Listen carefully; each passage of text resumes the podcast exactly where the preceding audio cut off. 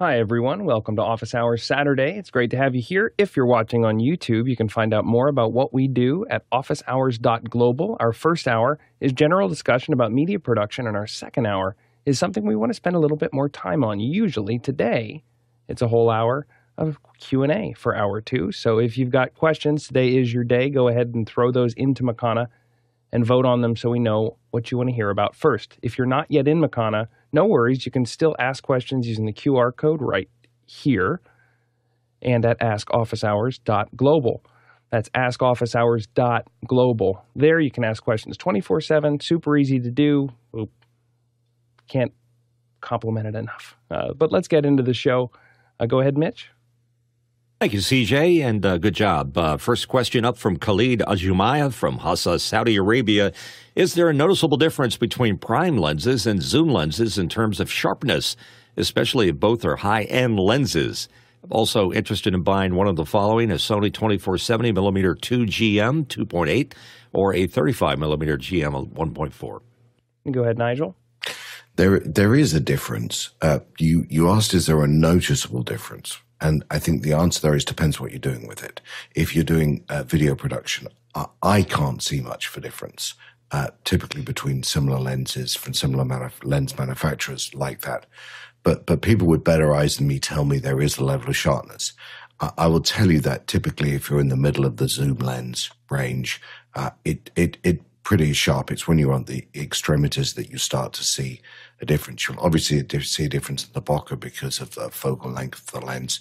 And you'll see a difference depending whether you go to the same manufacturer. So, uh, well, the Sigma, for Sony at least, both the Sigma and the Tamron lenses are great. They may not be as good as the G Master lens from Sony. But if what you're doing is 1080 out of them, they'll both be great. All right, Courtney.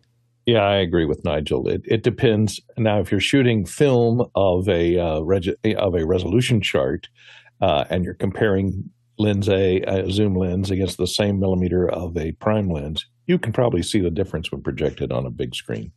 Uh, but if you're doing production for television, I dare anyone to be able to tell a difference if they don't see the image size changing during the shot, uh, whether that lens is a zoom lens or a prime lens.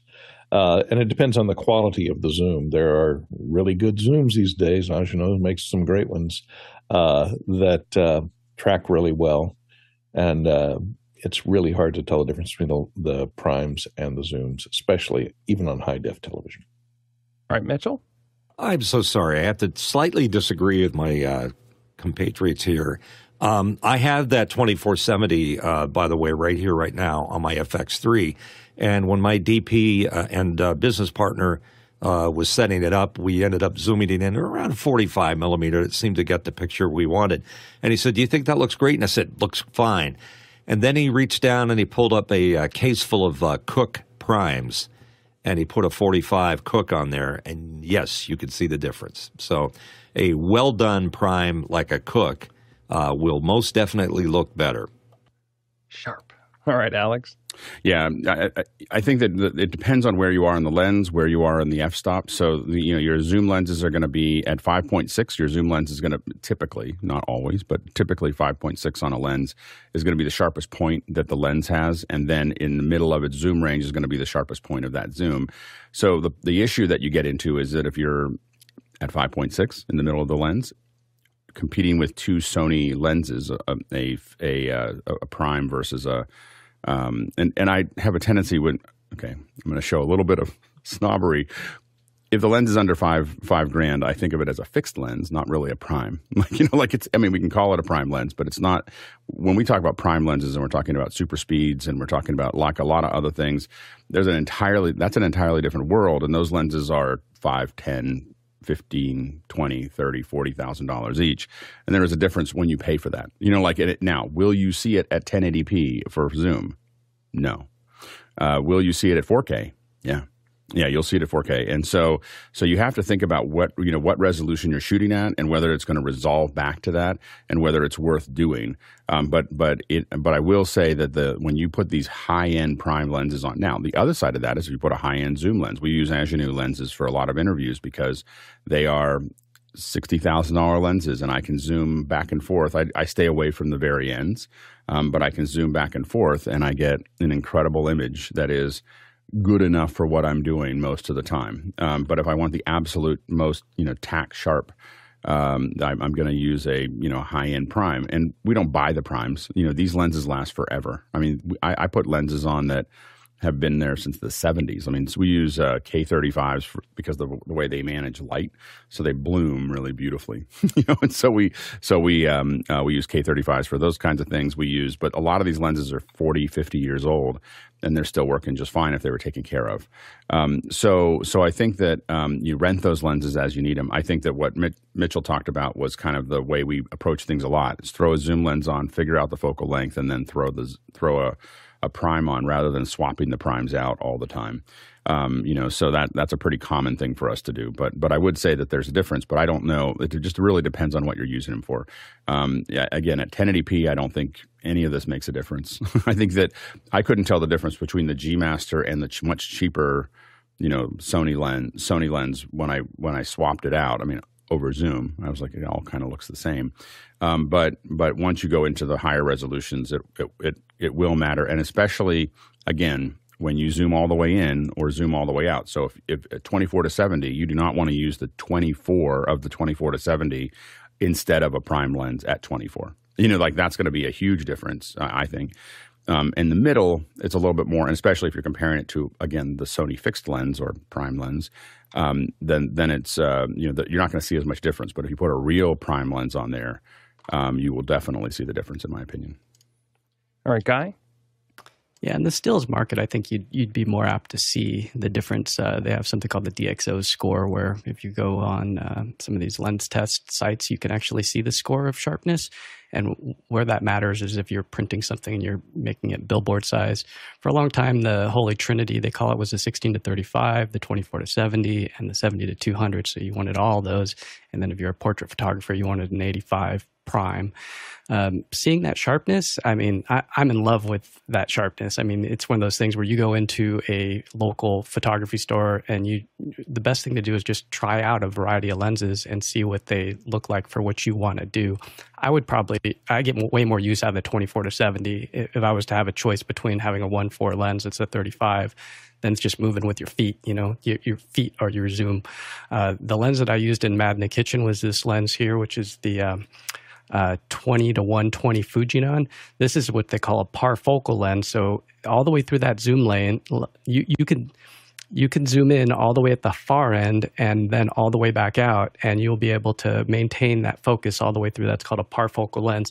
So these photography lenses, they don't do that. So this lens is about a ten thousand dollar lens, and you rent it, and then if you want to add the servo to it, that's another couple grand. And this appeal lens, I adapted mine to EF, so that with the Duclos adapter, it's like six hundred bucks, and then you could we used it on the um, Pocket 6K for that show.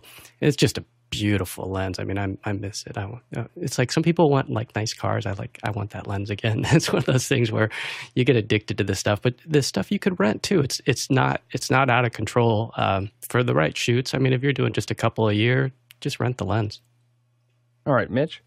Yeah, plus one on the rental because uh, again that uh, that set of primes that my uh, buddy pulled out the Cooke uh, it was. I asked him how much are those worth, and he said, "Oh, there's about a quarter million dollars worth of lenses in one box." So that's not really practical. Um, pricing wise, uh, the GM series from Sony is the top of the line Sony's.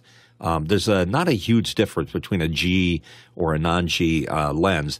And the other thing to consider is the Sigma, because the Sigmas are uh, pretty much the same quality, um, not quite the, the quickness of the autofocus that the Sony's have, but they're about a third the price. So uh, just when you're making your decision out there, what you want to buy, I say the 2470 2.8 um, makes a lot of sense. Here it is. Uh, it's got a decent bokeh on it, and um, it's about two grand. Courtney, you had something to throw in? Yeah, I was just going to say we've got a little time here. Uh, the um, I have a bone to pick. Sorry, that's really what it is. Is the guys that work with a lot of cinematographers, big name cinematographers, and of course they always love the the super sharp primes, uh, the Cooke lenses, you know, and and the uh, ultra fast, and then they get on the set and they'll show up with. Uh, uh, a big camera on sticks with a set of primes, and a, there's a teleprompter on it all day. Well, first of all, the teleprompter, you're shooting through a piece of coated 45 degree glass. That kind of takes the sharpness off the edge. And second of all, every time you want to change the composition on the shot, you've got to either take the teleprompter off the front and change lenses or move the whole 70 pound mess up and down on the stick. So if you don't have a dolly, your your prime lenses can uh, get you in trouble because you're going to have to be constantly moving the whole camera rig to change your the size of your frame. So take that into consideration. It can cost you a lot more to use the primes. And also, when you get on the set, there's a lot of actresses who don't want that tack sharp, sharp focus. You put the D1, the D2 diffusion, you know, tough, for you know, the you put the the pro mist in front of the lens anyway. So what's the point of having the world's sharpest sharpest lens if your talent insists on diffusion? You know, so all right, Alex. Stuff in oh, mind. sorry. Yeah, the the um, uh, to point out what Courtney said, I had a I had a client. We we pulled out a teleprompter. This is years and years ago. We pulled out a teleprompter that hadn't been used for a while, and just you know put it into place. It was it was asked for at the last minute, and we we threw it into place. And um, and it just hadn't been that inside of that glass hadn't been cleaned very well, and it was just dusty. And you know, we shot we shot a day with that dust, and um, and so the client was like, "I really love what you did to that, sh- you know, that that feel. Like, how did you get that feel? Like, what is the filter?" And I was like, "You know, we just do a lot of work on." like you know, it sometimes just things. It was a dreamy out. dust on the back of the. It was like it had this kind of it had this warm feel to it. It actually looked really nice, and I was just, but it was going through, you know, a dusty. Um, so at the end of the day, you were like, "Don't touch the dust." Well, no, it was not. It was it was it was long in post that they noticed it that, that it was like different than the other ones because the quotes after that day I opened it up I was like, oh no, and I, and I of course the, all the other ones were cleaned which they didn't like as much. They were like, I want you to make them them all look like that, and I was like, ah, we'll, we'll, do what we can. You know, that was kind of a day that we had a we had just the right light and everything else, but we'll see what we can do. And so we had to actually degrade the other interviews to look like the one that was shot through dust in a teleprompter. Yeah anyway, it's yeah, you know, those it's, are hard days. I know it it doesn't really impact the image quality at all, but I remember, you know, I was in shooting a student film in Florence, and uh, I was used to shooting with still lenses on my Canon camera, and then all of a sudden we had a C500 that had, uh, I think, some Zeiss compact primes, but I picked it up and I was like, oh, oh, this is a lens. This feels good. it's not how it, you know, it, it is. I mean, I will say that you, when you pay for, when you do a lens that, that is really, really high quality, like one of the highest quality zoom lenses is the Canon 50, or one of the most expensive, more expensive ones is the Canon 50 to 1000. And there's only one, I mean, for a PL lens or for a, you know, for that, that is the biggest lens you can get.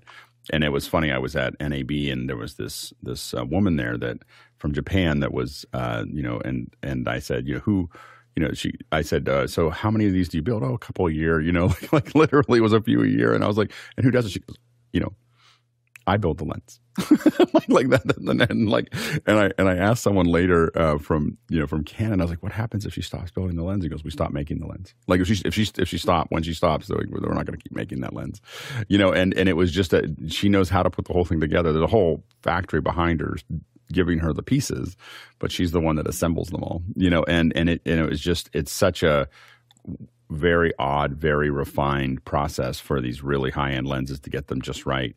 You know, they when you deal with um, the lenses, you have this collimation, what they call column. You know, re, and you have, sometimes you have to recollimate the lens and you know it's a th- these once you get into these twenty thirty thousand dollar lenses there it's a different world. And so when you pick it up you'll feel it. And when you're using them you'll feel it unless they've been used in the desert and then you won't feel it or you'll feel something else. And so but uh, but outside of that it's it's an amazing lenses are i mean we should we should probably do another second hour because lenses are just an amazing thing. Go ahead mitch yeah, the mathematics and the uh, the ability to grind that glass to do what it does is a fascinating uh, discussion. It, and even the coatings that they put on the uh, lenses is a lost art. I have a similar story that uh, Alex told with uh, the Cooke people. Is that uh, a friend of mine was in their, their, I guess their factory in the UK or whatever, and um, they had like shells and shells and shells of lenses that were made 20, 30, 40 years ago and they're just as good as the brand new ones. That's because physics doesn't change. Yeah, the, the only thing I was going to say, the last thing uh, is that um, when they when the lenses don't turn out, they melt them down, Um, you know, they, they melt the, the glass back down, and I'm gonna I'm quickly trying to. I just popped into my head, but I'm uh, they there is a um, I was in a I was in a uh, I was in India in a um, uh, a nice restaurant. Oh, here it is. So this. Oh, I have no way to get that there now. See, hold on. I don't know if I can. Over to your left is an 8x8 matrix switcher. No, it's it's more complicated than that. Let's see if this works. Oops, that's the wrong one. Um, there's a, I don't know. I can't get to it right now. Whoa, whoa, hold on. I got it. Oh, hold on. There we go. So that that this was in Dhar, uh, in New Delhi, uh, in a, in a that all the glass that's used for that is from old Fujinon lenses. so that's the, they, they melted down the glass and they made that. I was like, that is the most amazing. And they were like, yeah, it better be. It's, it's like it's it's like millions of dollars of lenses that are all uh, melted to to make that happen. Anyway, there you go. I'd your- really there's like to go to a dinner that's just, you know, lens makers and watchmakers. Yeah, like yeah, 10 of them. Just go at it. hey, Guy, you had something? Yeah, I just wanted to show you guys. For somebody put gear acquisition sy- syndrome in the chat, so I wanted to show you. Uh, our local rental house had an opportunity for the folks to come in and uh, try out a variety of cameras: a C500, FX9, uh, Zcam. I don't remember which model, ARRI Alexa. But then this is. This was all the lenses that that he broke out, and so I took my iPhone out and just started walking down all the lens lines. So talk about gear acquisition syndrome. You'll see the lineup here as we get past. These are some uh, some um, ARRI Prime, some Fujinons. Those are the um, Premista 85 to 250. Then here was our lineup of cameras. We had the Red Gemini, FX6, C500. Uh, there's a 28 to 100 Premista uh, yeah, is Ecam, uh, and then some anamorphics and a friend of mine. Yeah, that's so. Pay attention when your local rental houses have these open houses because some of them can be pretty enlightening, and you get to meet other people in the community. But yeah, that that day I was just like shocked as to how how much was sitting on one cart. When the guy started pushing the cart, I'm like, let's just walk over what we need because I don't even that cart being pushed. That's like a million plus that could fall over. So scary stuff. All right, next question. And it's from Douglas Carmichael asking, What monitoring tools do you prefer for monitoring your home or studio networks? Uh, go ahead, Alex. Uh, for the most part, we're using the Meraki tools. We have a Meraki um, pipeline for, wi- within within our system, and we use those tools to understand what's going on in the network. Um, I know that other folks that I work with, you know, do use SolarWinds um, to do that. It's fallen a bit back. People don't use it as much because of the hacking that happened um, a couple years ago, uh, but it's still one of the more popular ones for doing more. In, uh, you know, at home, I use speedtest.net. like I don't, I don't really need the same level of of uh, control at home. Go ahead, Guy. Yeah, I'm a total maniac. So uh, I'm just learning though. So here's the maniac part. This this is my home network. So this is the Ultimate Dream Mach- uh, Machine Pro. So you could see here that you've got uh, traffic identification, you got Wi-Fi. The neat thing is that you could go in here into the topology and you could see the different. Uh, so I have the internet coming in. Um, I could actually look at the flow of the internet uh, uh, across the Wi-Fi access points. I got a couple switches here. This is a port, a port, a port. Uh, uh, that's a 48 port, and you can see where the internet traffic's going to. And it- doesn't show my other uh, switches, which are my my uh, uh, what do you call them? Uh, da, da, da. I'm staring right at one Netgear uh, M4250s. But the neat thing is if you click on one of these devices, like let's say this one, I could go in here and I could see like there's a Blackmagic ATEM on that port. I could see there's a Zcam on that port. And I could actually click on those and I can get more information, MAC address, IP address, OS. Uh, I could gain further insights. Uh, there's there's just it's amazing the amount of detail that you can dig into uh, with the UniFi. Uh, you can go in there and look at all the different clients. You could look at what each port's doing. You can see which ones have P- PoE, which ones have SFPs. Um, yeah, this stuff just gets deep. You could change the channels on uh, your Wi-Fi. Uh, look at uh, all the different traffic. I mean, it, it's it's deep. So, depending on how deep you want to go, that's a UniFi um, uh, Ultimate Dream Machine for I think they're like 400 bucks. But I bought one just to learn because we had one at the office, and I wanted to know what was going on, just again enough to be be dangerous. So uh, that's what that looks like. Thanks. All right, Chris.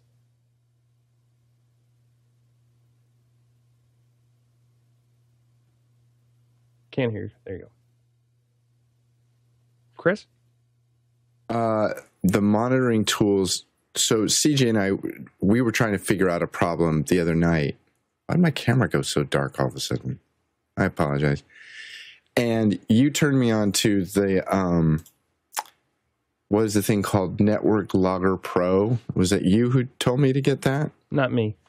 All right. So it's um, I'll show you it's it's a bunch of information and I it and it didn't help me solve anything. But what I wanted to say about the the network thing is, and this is just um, troubleshooting in general.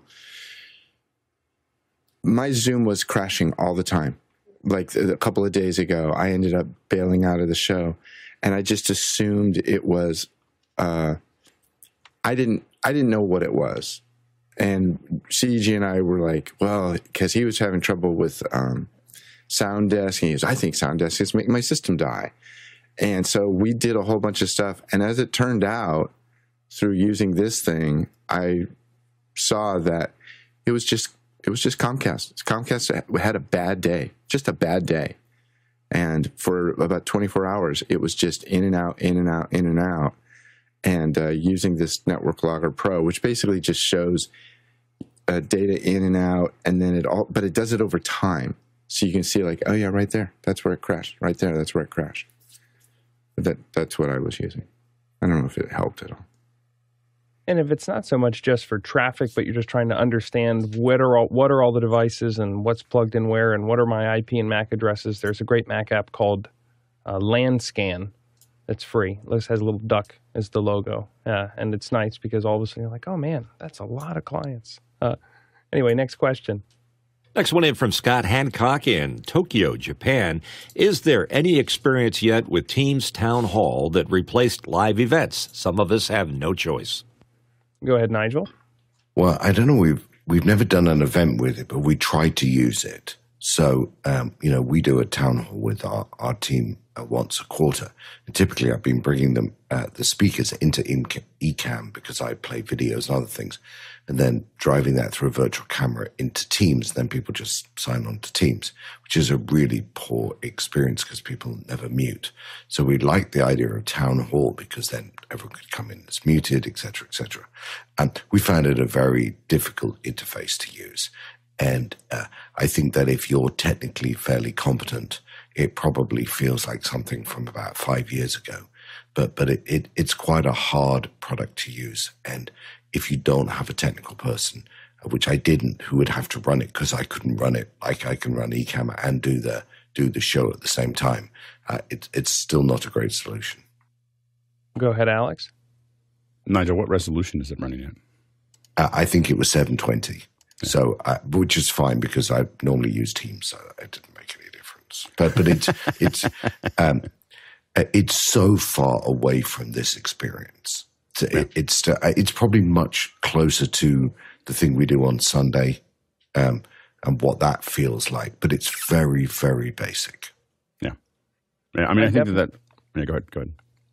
I was just going to say I definitely uh, sympathize with having to use Teams, and uh, in the on the theme of knowing where you sit on the food chain, uh, if you are in a Teams environment, just n- nudge people and to say, "Hey, this is going to be better. I'd like to use this. Let's go to Zoom." Yeah, and and I will say that um, that Chris will tell you that my tendency is is kind of a constant but low level attack. You know, just like you know, oh, we're only having we only have 720p uh, you know, we can only do 720p. Nah, it's a little twinky. It's not. I mean, it's not nothing like Zoom, but you know, it, instead of trying to make, move it, you just slowly poison it.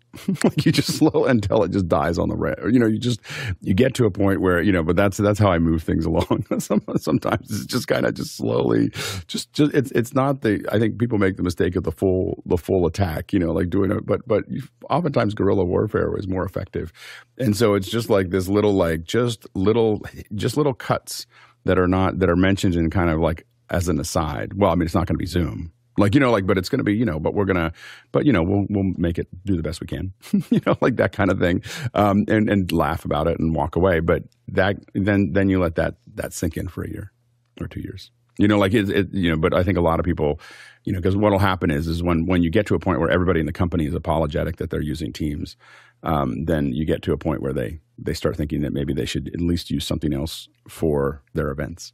You know like you know and that's the but that's the that's kind of the slow drip that that is usually more effective than than trying to persuade people to do something. To make where they're standing untenable. So yeah the, uh, the, what i'm what i'm seeing right now and i've said this before is that the battle between teams and zoom is very and courtney you can turn your volume down for a second is very similar to the battle between mac and windows in the 90s it didn't matter if one was better. What mattered more was that the people making the decision have been told that this is the way it's going to be. And that's a tough battle. That's a really tough battle to win because the IT people are being courted by Microsoft and they're going to push people into teams. It is an ecosystem, it's part of their thing, maybe it's a monopoly, whatever you want to call it, but they're going to use teams. And and I believe that Zoom has a real uphill battle in some instances. If you just want to look at the technology, if you just want to look at the feature set, if you just want to look at the video quality, that's simple. But the people making these decisions, they don't care about those things. They really don't care. What they care about is nobody got fired for using Microsoft, and it's all it, we already have it. So this decision is done. Let's move on. Let's solve the next problem. Yeah, to Chris's and, point, and, oftentimes companies are already paying for teams. So it's tough to say, well, I know you already pay for something, but pay a little bit more. And then it's like, well, what am I getting for that extra? I already have something. The, oh, go ahead, Ronnie. Uh, we have a few clients um, that uh, are in, in kind of the same uh, scenario. And what we have, I, followed the, the suggestions from from several people, also you, Alex. try to show them the, light that shines so bright from from Zoom. And what we do is to have both. They can uh, have their employees using Teams, but we also offer the high quality Zoom. Uh, and we see more and more people are going uh, towards the Zoom uh, login instead of using uh, the company's own Teams. So that's one way to do it. Nigel? Uh, I would tell you two things. First of all, in my situation, the person I have to convince is me, so that's a, a whole different problem.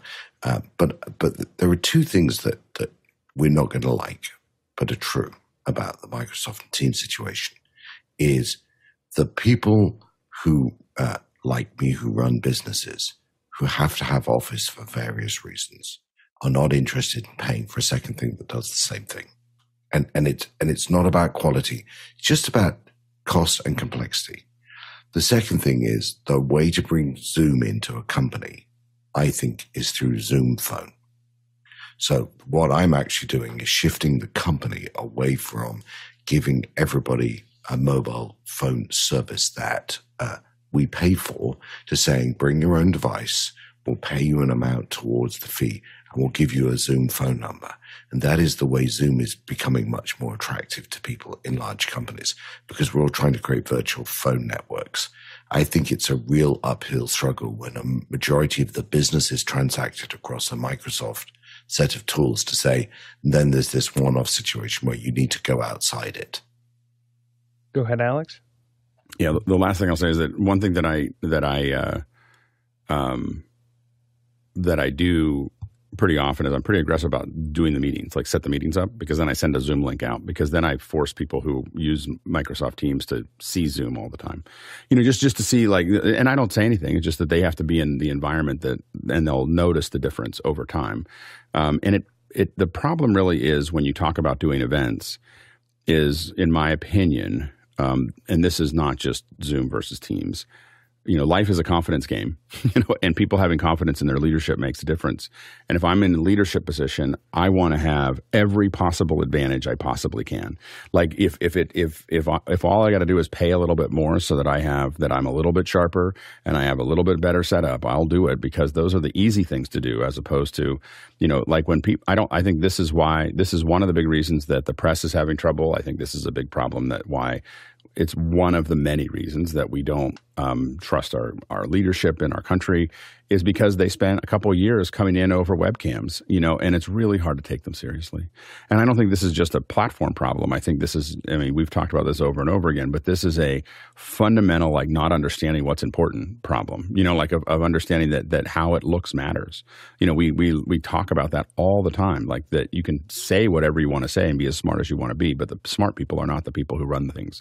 It's the people who figure out how to package it, Um, are the people who run the thing, you know, and so the, so the packaging is really important. And I think I think the the hard part for Zoom is right now they spend a lot of time worrying about trying to do everything Microsoft did. Apple did that in the 90s and it almost killed them. Like it, you know like you know like it was they were trying to build every Microsoft solution that you could possibly have. We couldn't like like with Microsoft, we couldn't understand what computer to buy and what this one did versus that one because Apple was trying to out Microsoft Microsoft. Sometimes I worry that Zoom is going down that path where what Nigel underlined is that it's a great that you know working on the transports on the thing that Zoom is really good good at, which is you know whether it's audio or video transports. That's what it outdoes Microsoft in. Uh, I think that the chances of moving someone like Nigel, like if, if Zoom even had everything that Microsoft Teams has, I don't. Nigel can correct me, but I don't know if Nigel would move. Like it's it's too there's there's too much history. Like you're not going to move those companies over to to to what you're doing. Yeah, I, the thing I'd add to that is I have five problems on my mind at the moment. Fixing this one isn't one of those problems. There right. are so many other things in the company to work on. Fixing what isn't broken is for most of us isn't one. Yeah, absolutely. Just a quick reminder: uh, this show runs on your questions. We've got a couple in there, but we've got two full hours of Q and A today, so plenty of room. Submit them into Makana or using AskOfficeHours.global or right here at the QR code. Uh, love it can't say enough about it. If you're in Makana, vote the questions up and down depending on your interest. We'll build the show around it. Uh, so thank you very much for that. Uh, why don't we go ahead? Next question. Another question coming in over the beautiful, clean Zoom network. Uh, this one from Ronnie Hofse from Tromsø, Norway, here in our panel. Uh, going out of an ATEM to one or more computers, what budget HDMI SDI input devices should I get to preserve audio and video quality into my software encoders, except for Decklink cards and Sonic cabinets, since ATEM USB encoding is crushing blacks, PC or Mac? Go ahead, Courtney. Well, there's a wide variety you can choose from that are going to be uh, uh, converters from HDMI. I'm, I'm, I'm assuming you're going from HDMI to USB uh, to come in as a webcam type signal, and you know the Elgato Camlink has been used by a number of people. It's about 99 bucks. Um, it's debatable about whether these even cheaper ones. Here's one for seventeen dollars and ninety nine cents uh, that has the same it says 4K HDMI video capture card, but of course it'll take the 4K signal and down convert it to 1080p, uh, 30 or 60, uh, and it it has USB 3 on the end of it, but I don't think it actually comes in. Uh, it'll work with USB 2 uh, type signal level because all the webcams come in at USB 2 signal level. They don't, they're compressed H.264. So I don't think that'll be a problem. Uh, whether there's a difference between those two, uh, debatable. Uh, Doug Johnson did a test, I remember, and he has a video up on uh, on uh, YouTube. I tested a lot of these cheap capture devices uh, and more expensive capture devices and compared them all in quality and signal in and out. And he made a great big spreadsheet of that. So look that up on YouTube, Doug Johnson Enterprises, and and check out his analysis of all the cheap converters out there. Alex? And it just depends on what you're doing with them as well. Um, so the Ultra Studio Mini is $125 and it does not have the crushed blacks. The only place we see crushed blacks is where where ATEM is converting from a um, is converting to H264. So you know that's where we see it. we think that it's in the chip that that, that they're using for that. Um, but if you take a, an Ultra Studio recorder and plug it in, it you're going to get everything exactly the way you would expect it to come in at $125. Um, I will say that the uh, Elgato stuff we've had a lot of overheating problems. Um, so that that is a um, so they, they they run for about an hour and a half and then they turn off. Like they just and they don't. There's no warning. There's nothing. They just stop working. You know, and then you plug them back in. They'll work for another ten minutes, and then they'll turn off again. So we think it's an overheating problem that we've had with the Elgato. I think it's the 4K or whatever. But we've had it both with us and with a handful of other creators to a point where we, if someone says they have one, we tell them that we'll send them something else. Like we're not. We don't need them to use that um, in the pipeline. Not for a live event. For short events and for other things, I think they're fine. They they're compact and they're inexpensive.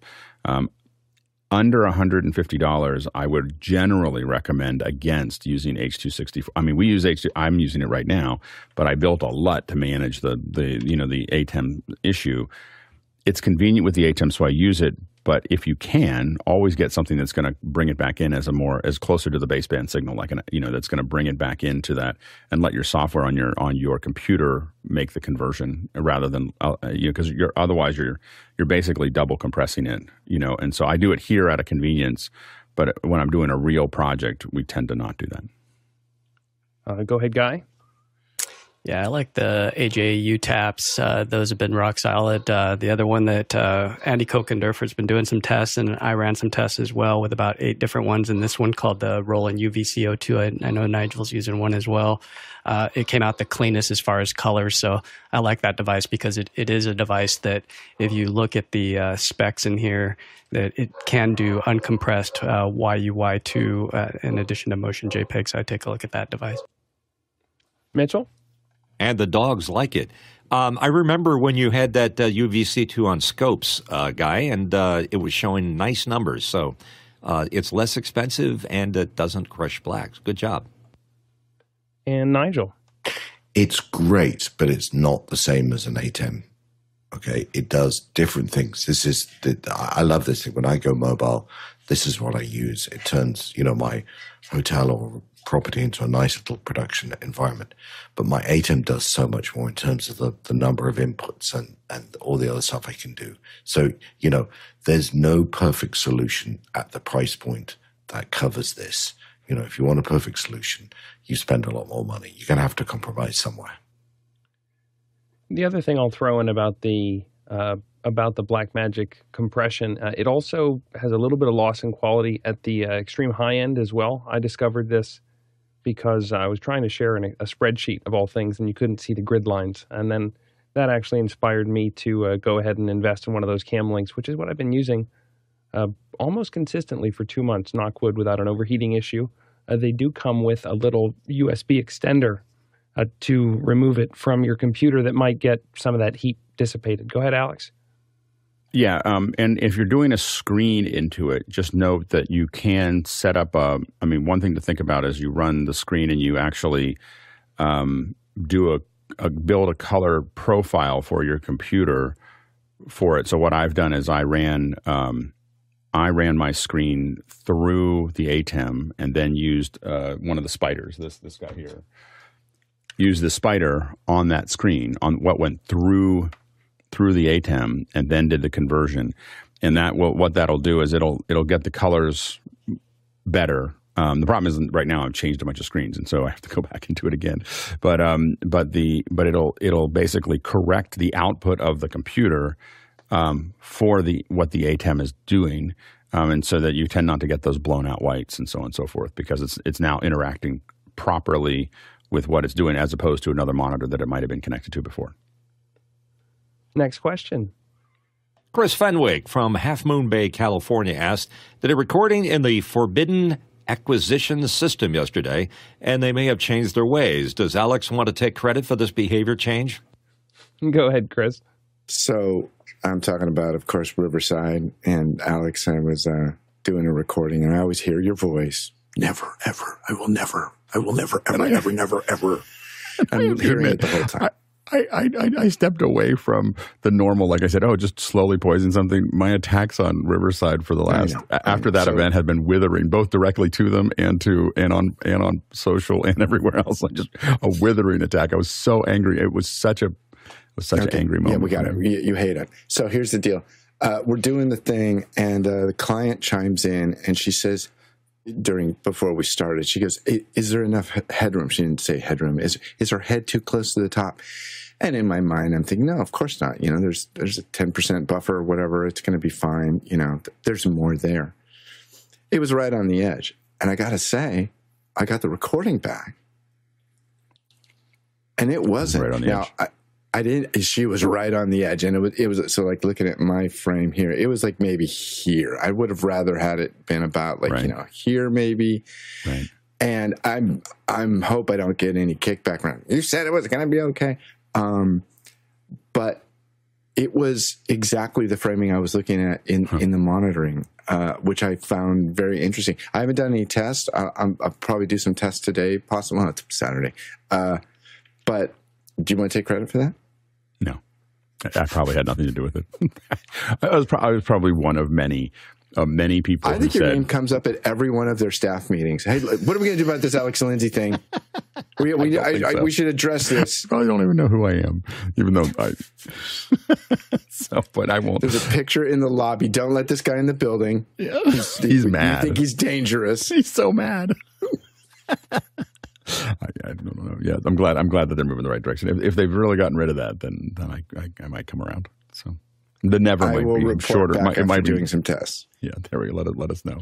You know what I do? I have to screen test. I have to test um, aspect ratios a lot, and I build grids, you know, for that. So rather than looking at it, um, I build a I build a grid because what happens is I project things onto big, you know, very large screens, and I and there's like many versions of those screens, and I want to know what's being clipped, if anything's being clipped or over, you know, over scanned or whatever on, on those screens. And so what we do is we build. Um, I build. I have two circles, you know, usually on either side. The reason you put circles in there is because it's really easy to see if they've been stretched. You know, like so. If it, so, you can see that are they proper. So if any, has anything been been bent out, and then the other thing that I do is then I build a grid and I give those grids um, numbers, you know, across it. And, and usually they're really simple, like you know, one through ten across and A through F down or or whatever that is. And so you just see those and I have a big grid, and then I usually break that grid up real subtly with like subdivide it by ten, you know. But I know what those pixels are, how many pixels each box matter, you know, how many pixels are there, and by doing that, I can figure out, oh, I'm losing ten pixels across the top and fifteen pixels across the bottom, and I do that a lot, and so anyway, it's, it's worth it. All right, next question. Nerd. What? Precision. Uh, coming from Douglas Carmichael, a recent study proved that Zoom fatigue is a physiologically backed phenomenon that affects heart rate and brain function. Could high quality audio video mitigate these issues? Go ahead, Alex. yeah, these studies have been coming out for quite some time. I mean, the problem is, is that they're usually done by yahoos who, you know, who call, who have a degree, um, who have a, have a high degree that that don't really, you know, aren't really in the middle of it, and they have some opinion about it, and then they then they prove that opinion, you know, that that's there. Um, I've already written articles kind of talking about this, uh, but but I will say that um, we find that Zoom fatigue is directly related to audio and video quality. I mean, when we look at this show, which we're on for hours a day, and and I'm on other meetings for hours a day, there's not as the, the fatigue of Zoom is listening to people with horrible sound and then looking at them all kind of coming in and out of what they're doing.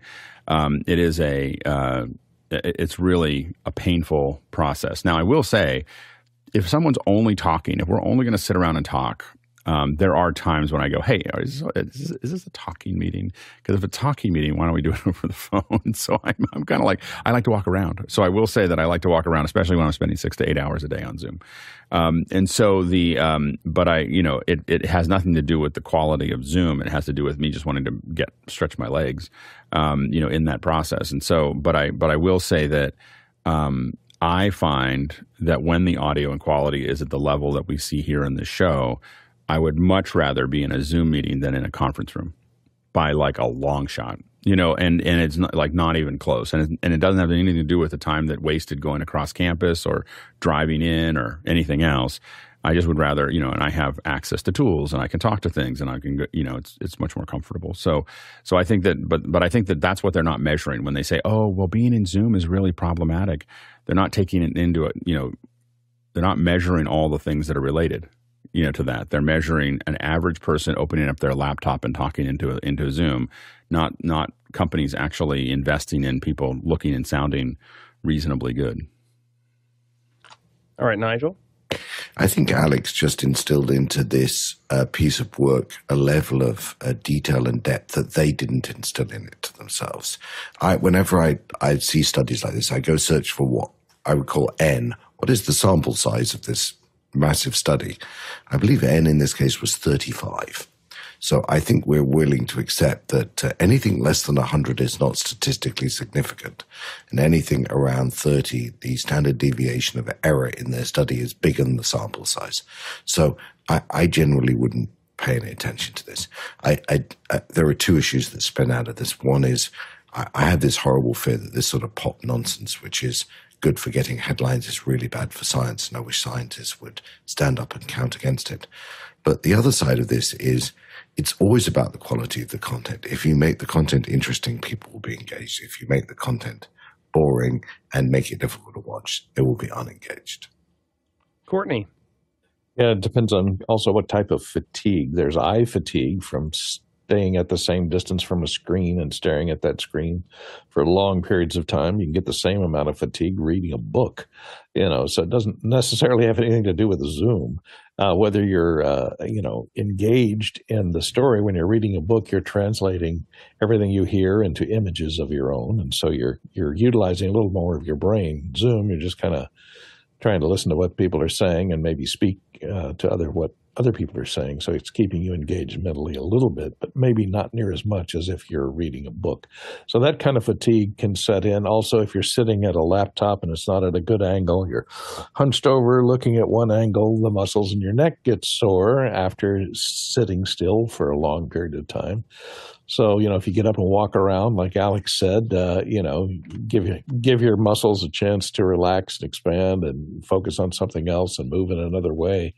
Uh, it it eliminates a lot of fatigue, but I don't think it has anything necessarily to do with Zoom.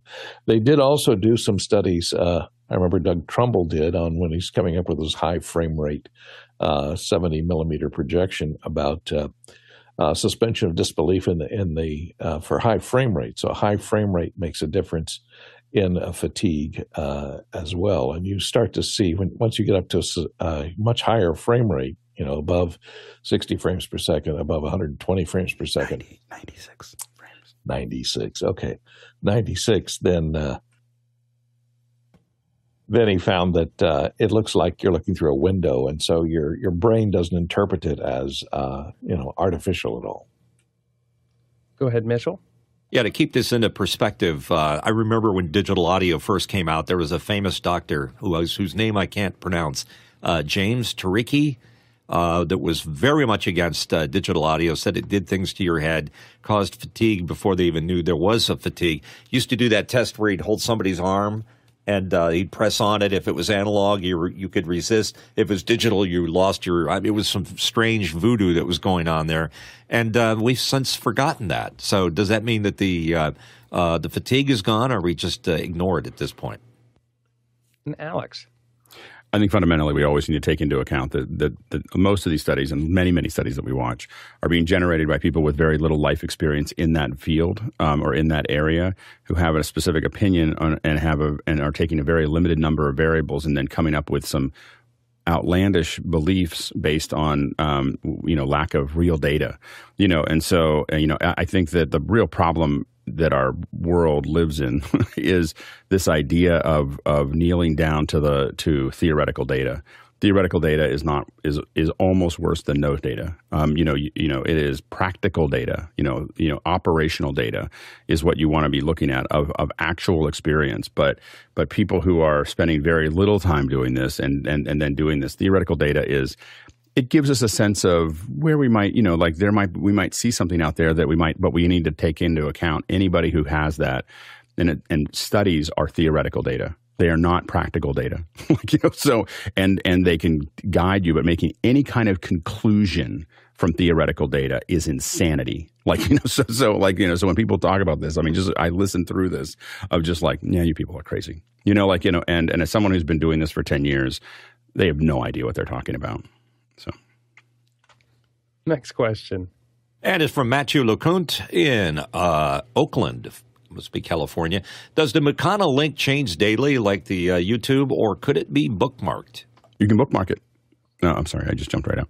I forgot. I forgot that I wasn't the host. You can bookmark it. Um, you can bookmark it. It is. Uh, yeah, I keep it bookmarked. I keep it in my notes. That's how I find it.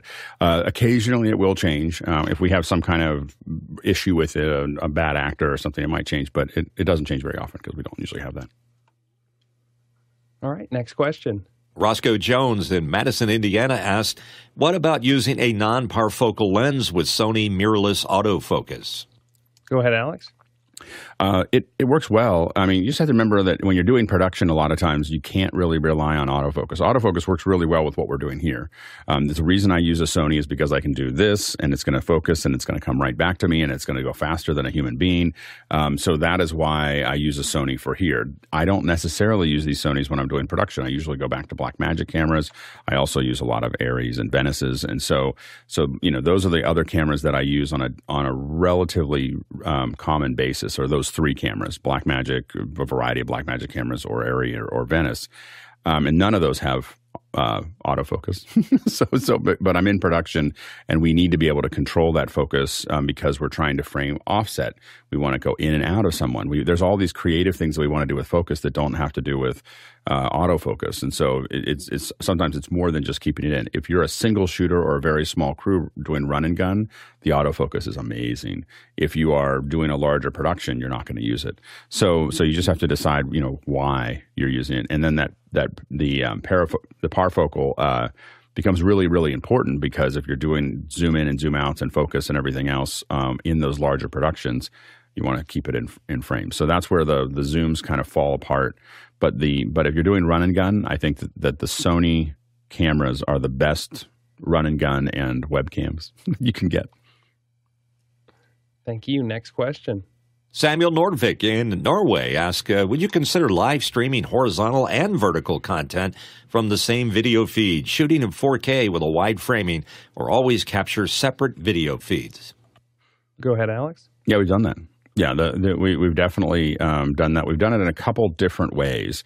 Um, so one way that we um, uh, one way the, the, the, most typical way to do it is center cut. So basically you're streaming a 16 by 9 and you do capture at 4k and then you're just grabbing the center. Now there are some pretty cool tools. AJA used to make one. I don't think they make it anymore where you had a joystick that you could pan and scan back and forth inside of that frame. Um, and it was pretty expensive. It was like a twenty-five thousand dollars. So we tested it, but we never bought it. But we, but it was great where you could basically stream the sixteen by nine, and then you could do slow pans. I mean, it, it, had the ease in and ease out, so you could slowly pan with it, and you're like a camera operator inside of a sixteen by nine, moving around. And it was an amazing experience that I just couldn't sell clients on, and I didn't and didn't end up buying it. But it was it it was kind of an amazing way to go to sixteen by nine live, um, and then you output both of those out um, now, in our case, I think we actually ended up doing a 16 by 9 window that we moved back and forth. Um, it, the hard part is, again, the encoding. You really have to deliver that as a 16 by 9 image. So, what we had to do back then, because the encoders wouldn't handle that, is we had to deliver a center cut of the 9 by 16. So, we're panning and scanning and then putting it back you know, delivering it as a nine by six, matting it so that it's nine by sixteen, and then delivering to the encoder, and then telling the encoder just to go in and do the center cut because it, it couldn't you know move around in in, in that area. But it was um, that's the best way to do it if you can, and I'll try to find the name of that that that hardware. It was hardware. It was like a COVID something. Um, it was a it was a crazy. It was a piece of hardware that they had for a while with a with a joystick that was really really great. Um, but uh, and and there the the cheaper version of that is their region of interest, you know, tool, which is much less expensive. It's like a thousand dollars, but it just didn't have the hardware. The hardware was necessary to do the pan and scan. Um, you can't do it with software and have it feel good. All right, Ronnie. Well, we have a few of these uh, situations. I would actually recommend doing uh, a separate feed because the the audience is different. They are probably watching this on uh, on their phones or or similar uh, units, and um, you need to have another kind oh, of. And and, and I want to uh, agree with Ronnie there. These are two separate streams. Like we were having, you know, one was a 16 by 9 stream that people could watch, and the other one was a 9 by 16 to a different platform. Yeah, yeah. and and and because of that, the, the, audience is kind of in another uh, another uh, type of audience, and you need to cut a little bit different sometimes. Uh, what we have done uh, a few times is to have uh, dual cameras. So on the same uh, or on the main camera, which is 16 by 9, uh, we just put a camera on top of that, which is vertical, so that you can have a reduced personnel. But you know, um, it's different. It's different uh, audience, and uh, I think you should cut it differently as well. All right, Alex. It was the AJA uh, TruZoom. Uh, is what we were using for that, and that worked really well. Um, I think it's, I think there's more to it, but the the software and the joystick are now ten grand, so it's a lot less than what I had. But we had a, there was a piece of hardware in there that we added. I don't know if it's still necessary or not. Next question. David Brady from New York, New York asks Yesterday and after hours, there was a troubleshooting session with Zoom on Apple TV and Echo. It seemed that it was related to an outboard soundbar. As soon as the audio was routed to the TV speakers, echo went away. Is this an ARC issue? Guy? Yeah, this is one where it took a little bit of uh, banging back and forth to get this thing to work. I actually ran to my local Walmart and bought the same exact um, Apple TV that Steve was using just to troubleshoot this because he, he reached out in the Discord and said, "Hey, are you having this problem?" And so I had the the previous generation, and here here of Apple TV, and this is that that Apple TV, the older one. And in here, you can see that there is something uh, for echo cancellation. So I thought it was just a matter of flipping it. He might have flipped it on or off, but by default, it's already on. So we alleviated that. We we you know went turned it back on. Uh, I hooked up the new one. And I wasn't having the issue at first, and then we brought him back in, and we ran through the variables. David Brady was in there as well, and he, somebody, I think it was him, suggested disconnecting the, his sound bar, which was hooked up via ARC. And once he did that, the echo seemed to uh, have gone away. So we don't know if that if that's what it was. It seems like that that's what it was, but I, am like 80% sure that that's what it was because mine's hooked up via an optical. T- I have a soundbar as well, but it's hooked up via optical. So that was the differentiator. So uh, it is cool though, um, being able to go in here. The other thing that we did figure out was that you can, if you have AirPods, uh, right here where it says continuity camera microphone, uh, that'll switch over to AirPods. So I was able to walk around, you know, have my 70 inch TV, be in a Zoom meeting, and talk, you know, walking through my kitchen, still listening. And if I wanted to flip on my mic, I could have that microphone, you know, right five inches from my mouth instead of, uh, you know, 10 feet. So, uh, pretty cool system for 149 bucks. Uh, you can pick up. I mean, I just went to my local Walmart, and it's it's nice that you could pick up these kind of cool toys. Just you know, makes a great gift. So uh, I am I'm in love with the Apple TV, the 4K with the Ethernet. You got don't don't get one without the Ethernet. You got to get the Ethernet.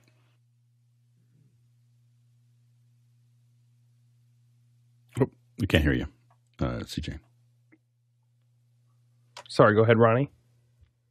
Um, the other day, we had a situation where um, uh, we were streaming a, a, hybrid conference where we had uh, a few hosts uh, coming up on stage, and the first host was starting to speak, and um, when the second host uh, arrived at the stage and was uh, was taking this further, we had this horrible uh, slapback echo uh, coming uh, through the speakers in the room. We did not hear anything on the stream, uh, and we had some comments from the audience in the in the room that this was horrible. And my sound guy couldn't for the for the for any he, he tried to find out what it was and uh, we of course looped the, the audio back from Zoom uh, back into the to the mixer, and he was thinking that we somehow got some slapback uh, uh in return from the Zoom call, and um, I told him no. Uh, this this can't be. I, have checked it and double checked it, and you know, you start to to think about things that can be wrong. Uh, eventually, found out. So this is kind of you have to think uh, on a lot of different stuff when you are doing this stuff. And uh, it ended up being a, a reverb uh, setting on the digital mixer that someone has had to uh, be unmuted somewhere in the process. So it could be easier than uh, a technical glitch. It could be user error. All right, Alex, real quick. Yeah, the the um, ARC is very unlikely. It, it's probably the, the, fact that the speakers were changing the, the the delay. If you add any kind of delay to the to what's going on, um, you're gonna that's when the you'll defeat the echo cancellation.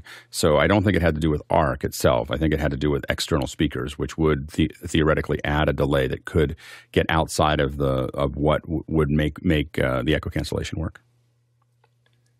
Awesome. Thank you very much. Uh, that's going to bring us to the end of our first hour of Q&A. Wanted to thank all the great answers from panelists and all of the excellent producers who were asking those questions. Coming up on office hours, we've got a pretty exciting week. Uh, tomorrow we're doing introspection. Reminder that's not broadcast, so look for the link in the email on how to join. Monday's workforce management scaling your workforce, maintaining culture as your company grows. I'm going to be there. Craig McFarland's going to be there. Part two of the lab with uh, Apple lower Apple Motion lower thirds with Alex 4D Gollner. That first one was really awesome. Uh, there's an X32 lab in there. John Wallace is coming in for a revisiting of Power Hours. So lots of exciting stuff. Uh, just man, chock full of information. I love it. Let's hop into the second hour.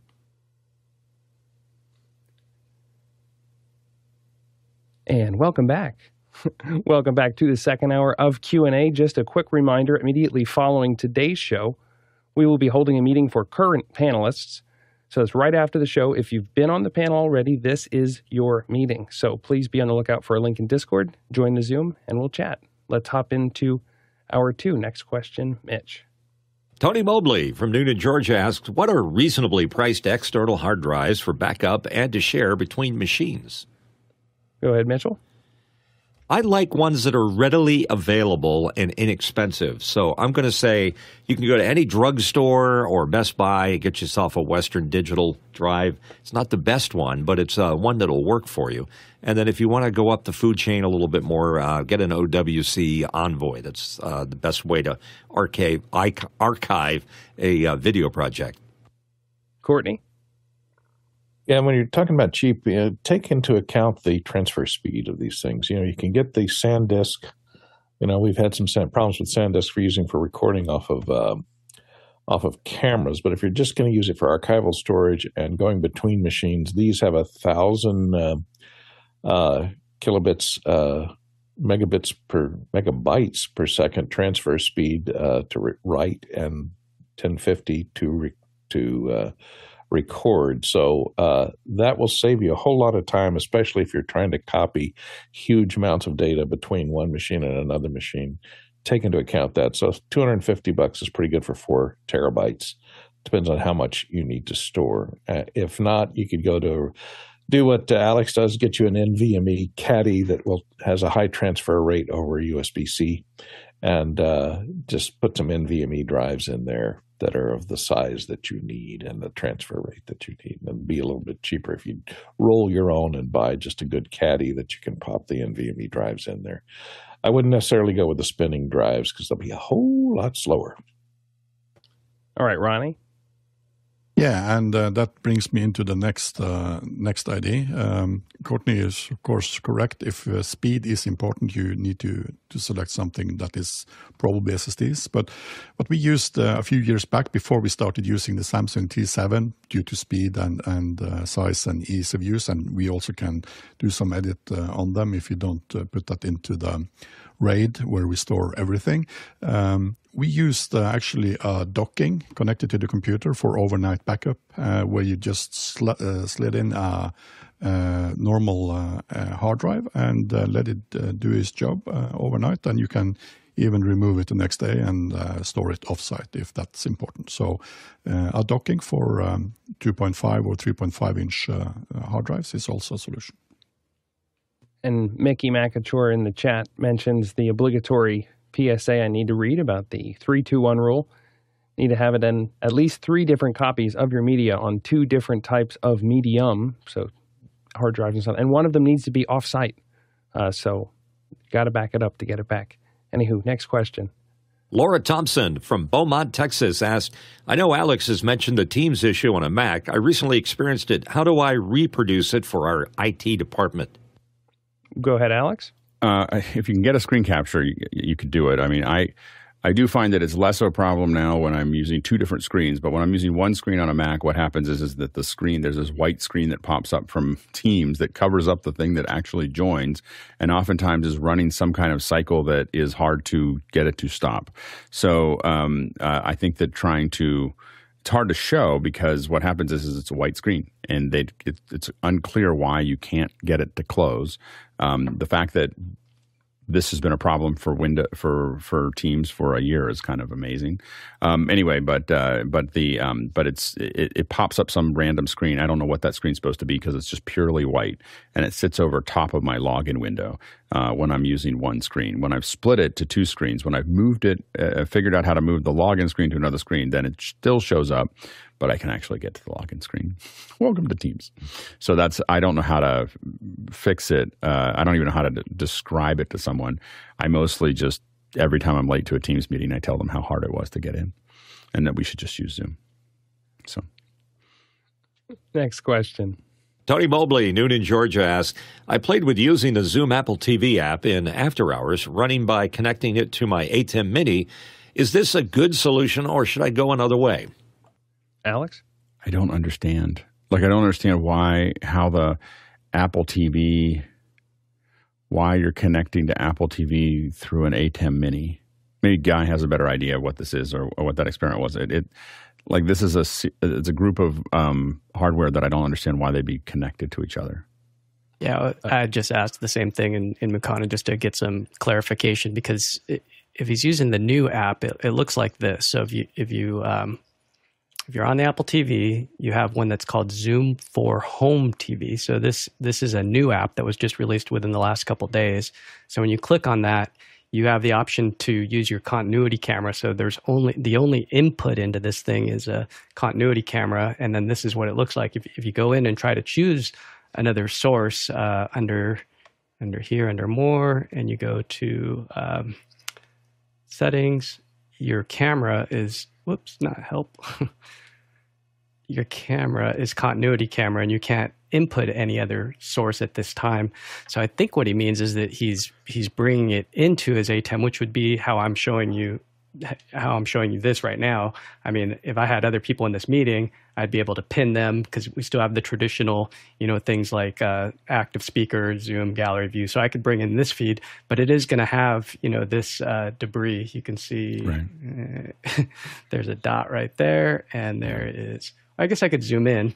I could do that old trick where, yeah. you know, I could punch this in and and uh, and uh, so, so the Apple TV still has the dot.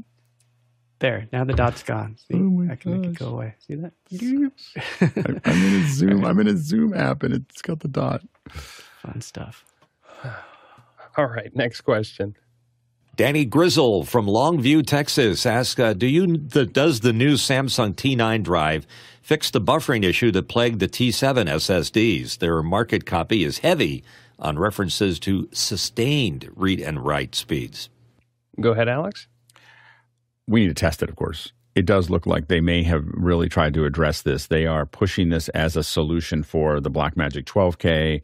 Uh, they're, I mean, it, it, literally in their copy, it is saying that this is for cinema cameras. You know, so it, so I think that they may have, um, that you know, they may have focused a little bit more on on this uh, solution. So, uh, but we do need to to test it. I'll see if I can get a hold of one, and we'll we'll try to um, run a sustained uh, record off of a 12K to it and just see how how well it does um, before it before it overheats. But but I think that um, th- that was such a big issue and such a known issue for the T7s. I can't imagine they would put it anything in the copy about sustained records if they hadn't spent the time to make it work. And if they did, wow, that's a that's a miss. But um, but I bet you it. I, am going to guess that it probably works pretty well. But we'll um, we'll have to. Uh, but you know, we we don't know until we do it. All right, next question. Zach Stallsmith from Chautauqua, New York. What are some best practices when working with volunteers running production gear? Do you throw audio routing or other actions that might have them dive deeper into the internal workings of the gear, or just service level work since they aren't paid? Courtney? It really depends on the level of the person that you're bringing in and what their motivation is. If they're if you just need some warm bodies to pan and tilt the cameras, uh, you don't necessarily have, have to get them deeply involved in it. But if you're, you're looking for volunteers who want to learn the business, they are going to want to study that hardware and learn how to use it, all that equipment to its best ability. And you can provide them, if that's the type of volunteer you're getting, uh, you can provide them with links to the uh, operator's manual for the uh, camera or the audio mixer or whatever they're going to be doing so that they can uh, increase their knowledge and learn how to use it uh, before they get to your uh, venue to use it. And that way they'll have a lot more knowledge. They'll be able to lot, do a lot more. But it depends on the motivation of the people. If you're going to say, oh, we need somebody else on camera three, you know, get my, you know, third string secretary over there. That's the old days. And a uh, sticker on that camera. You know? Sorry, go ahead, Alex. Yeah, I think that um, the that yeah we start volunteers typically on doing things that don't that, that we can ramp them up quickly. Um, so we don't have them jump into things deeply. And there's a couple things you want to see is a um, what's their technical aptitude? And b what is their you know are they going to actually keep showing up? There's no reason to spend a lot of time training them if, if you don't think they're going to keep coming. So you know usually what we do is we make sure that they're going to be there for a little while um, before we start adding weight. Um, and it's really easy also to add weight to someone who gets overwhelmed and then stops coming. You know, they don't have any reason to be there until they you know so other than that they care about it. So if they start getting uh, stressed about coming because they think it's too heavy now some of them will get activated by that because they get to learn something. When I was 12 years old, I loved going to do audio for for my local house, you know, the house of worship that I went to, uh, because I got to sit in the back. I, I couldn't sit in the pews. I couldn't like be in there and sit for 45 minutes or, or an hour or whatever. I couldn't do that. Like it was just like painful um, to do to sit there for that. But sitting up in the in the control room and tweaking all the stuff and having my my uncle who was you know had been doing audio for 40 years sit there and tell me how all the stuff works and how all the eq works and me trying to make it the best show ever i was fine. I, I could do that all day. And so i came every week to do that um, to learn. So so i think it, it just depends on the kind of person you have to gauge that over over some time. I will say that we've talked about this in the past.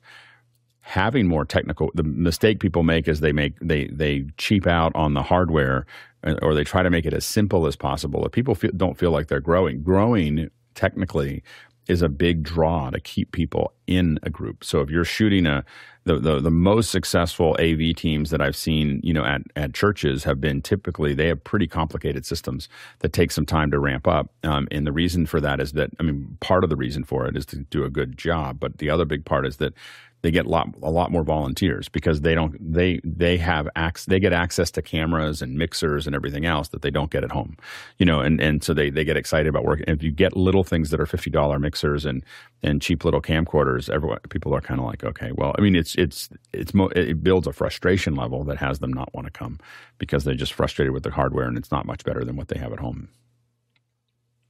Guy yeah, this is a, an interesting question because I, I, do a lot of volunteering at my church, and, and, it was only yesterday that after hundreds of hours that the, my mentor finally showed me a part of the mixer that I had never really delved into. We got to use it last night in a performance, which was just the effects uh, section. You know, I'm used to just running the faders, turning stuff up and down, routing, running cables, all that stuff. But I mean, I've dedicated hundreds of hours to helping and live streaming, and it wasn't until just last night, this is years, that he actually showed me where the effects was because I asked uh, some complicated questions about some routing, uh, some aux buses, and things like that. And he finally showed me the effects, and there was a performer singing, and he started to train me a little bit more on what I was listening for and the reverb and the echo. And I was just I was blown away because he's a touring musician, he's a professional. You know, he goes around the world doing this stuff, and so it, it, it it's one of those things where he saw my dedication and he was finally able to go like, okay, this guy's showed up. I'm gonna, you know, give him some of the good stuff. And so it's that dedication. If that person, your mentor, sees that in you, that spark, then and that you've showed up and you put in the time, then they're willing to put in the hours in, into you and give you some of those those gold nuggets. But it's kind of like the apprentice, you know. It's like you got to show up, got to show your interest, got to show your dedication. A lot of people aren't going to just give you those gold nuggets. Well, maybe on this show we'll give you those gold nuggets. Ask good questions, and we'll give you those gold nuggets. But, you know, a thousand people will watch this, so you know that's the leverage point here. You know, we're talking one person versus here we have the opportunity to speak to thousands. I don't know what our highest viewed count show is, but uh, every day I think we're hitting about a thousand people are watching this. Chris? I find it difficult to believe, Guy, that there was something you didn't understand. Oh man, once I saw those effects and all the dude, I, I gotta buy What- myself what an mixer was XR18 it? or an X32. All those. What, what mixer was know, it? It's just an XR18, but I didn't realize how much, how many of those effects are in there. Like you could scroll on, there's like all kinds of icons, or you, open them up, and then there's all kinds of parameters, and I'm just like a little kid in a candy store. So I need to I find it very hard to to believe that you hadn't like poked around. No, not on that stuff. It's it's not it's not my gear, so I didn't want to go messing with stuff, and it's used, you know, for live, so I don't want to mess with it. Alex? and that's exactly why he was hesitant to show it to people. Like it's it's that the problem with digital mixers is that they, you can put them into states that you don't see on the surface, and so so a lot of times we don't tell people a lot of things, or we try to lock things out. We don't tell them how to do things because we just don't want them to get.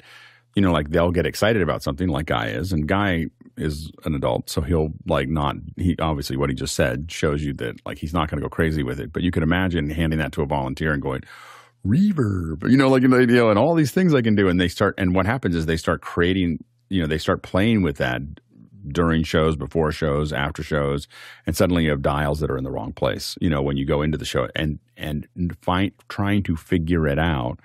Um, during a show when something's in the ba- in a bad state and trying to figure out exactly where it got adjusted is a nightmare. And so you always want to be very careful of letting um, your uh, newer, uh, whether they're employees or volunteers, understand how where they can go because they can go very deep and then create something that you have to go find a needle in a haystack during a live show trying to fix. The other thing I'll mention is that if you have older equipment that's no longer in use, sometimes it's great to, you know, build a little sandbox and say, hey, you want to see how this stuff works? This is not in production. Go turn all the knobs, move all the levers, see what stuff is like. And one other thing is if you would like to see what it's like to work with a bunch of volunteers and see how people grow through the process, uh, get involved with the office hours community. The between the panelists and the crew, it's volunteer driven and I think it's a really great way to see people grow and how they interact and how they move up within the system. So can't recommend that enough. I'm two months in and loving it. Go ahead, Courtney. And sometimes you can get uh, somebody who doesn't know how to use the equipment and discovers an entire new genre of music. I'm talking to you, Kanye West and Autotune. Nothing like a fresh set of eyes. All right, next question. Sam Reed in Maine asks, uh, need to do graphics for print, want to learn color grading for video. Budget is less than $2,000. Thoughts on something like the BenQ PhotoVue SW272U monitor uh, versus an iPad Pro, which can be a tablet when it's not a secondary display. Alex? Yeah, if if if you think that you need to do graphics and you need that BenQ to do the graphics, I wouldn't make the I wouldn't make your iPad a, a daily driver for a monitor. Uh, it is very accurate when it comes to color, but I probably wouldn't go down that path. Um, the if you need it for your graphics for print, that's great. If you're learning color grading, literally getting most monitors, where is this, and adding this this calibration is going to get you close enough to get started. Like until you're actually getting paid for it, I wouldn't I wouldn't necessarily make it more. But but calibrating a, any old monitor, you know, to where to what you're doing. I mean, a reasonably good monitor. I think five six hundred dollars. Um, some you know something that's that's there, but but you can do a lot. Um, you know when you need it when you're actually taking on clients and you need something more accurate but i think you know for the most part 95% of all video production is kind of eyed out. Like when you not i'm not talking about hollywood but i'm talking that's all colored but uh, you know color timed. But but when you look at like the average many many average things across the entire world uh, while you're getting started um, you could you, a calibrated monitor and you learning how to use the tools would be plenty. Um, when you start to get serious about it start charging people for it then you can start to think about getting a more expensive monitor. But I'd be careful of spending too far into it. The monitor technology keeps moving so quickly um, that you don't want to spend too heavily into it until you're actually until you actually need it. It's kind of like when you start skiing, you can use a lot of things, you know, and they can be scratched up and everything else. At some point, you start caring. you start caring about the about the ski. The, the difference in the boots and the skis start to matter. Um, but at the beginning, it, not necessarily. Next question. Douglas Carmichael, have you ever had to deal with government or venue regulators that are just absurd and inapplicable to what you're doing? Oh boy, Nigel. The the obvious answer to that is yes. Um, this may be more of a Sunday question than a, a, Saturday question, but I I used to have a team in in China who gave me some advice. That they said in China there are rules for the passing and there are rules or laws for the following. And you've got to work out when someone gives you a regulation whether it was for the passing or the following. If it was the following, you need to follow it. If it was for the passing, at your risk, you can avoid it. But but the best way to know the answer to that question is to find the person in charge and ask them how serious they're going to take it. So I, that's the lens I always use. Is this, did you pass this rule because you needed all this law because you were doing something politically or do you really need me to follow it? If you really need to follow, follow. Courtney? Yes, if you're shooting on government uh, property, a lot of times they have some obscene, obscure regulations shot a commercial at Cape Canaveral in one of the control rooms for the Atlas V. And uh, our director was a, uh, a, green card holder, but not a natu- uh, was not a uh, American-born citizen. They wouldn't let him into the base, so we had to go without a director. And uh, there are other rules. If you had for every person on that shoot, we had about you know twenty people on the crew, everybody had. If you went anywhere outside the group, you had to have an escort with you. So you have to have an escort assigned to you. If you have to go to the bathroom, you have to have an escort go with you. If you're leaving the other group to go to the bathroom, if you're leaving to go get a cable out of the truck, you got to get an escort. Got to make you know sure someone an escort goes with you. If you have to go out to the truck somewhere, you got to have an escort to go with you.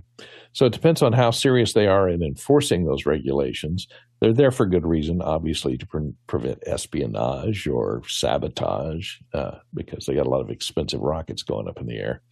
Uh, but uh, and you have to obey. But in in normal venues, even like uh, you know, shooting in an auditorium somewhere, there's sometimes a fire marshal that will come in and inspect everything. And if you've got cables running across a fire exit, they can shut you down if they want to be a stickler over the rules uh, because you didn't obey the rules about you know hazards for people that have to exit in case the building catches on fire.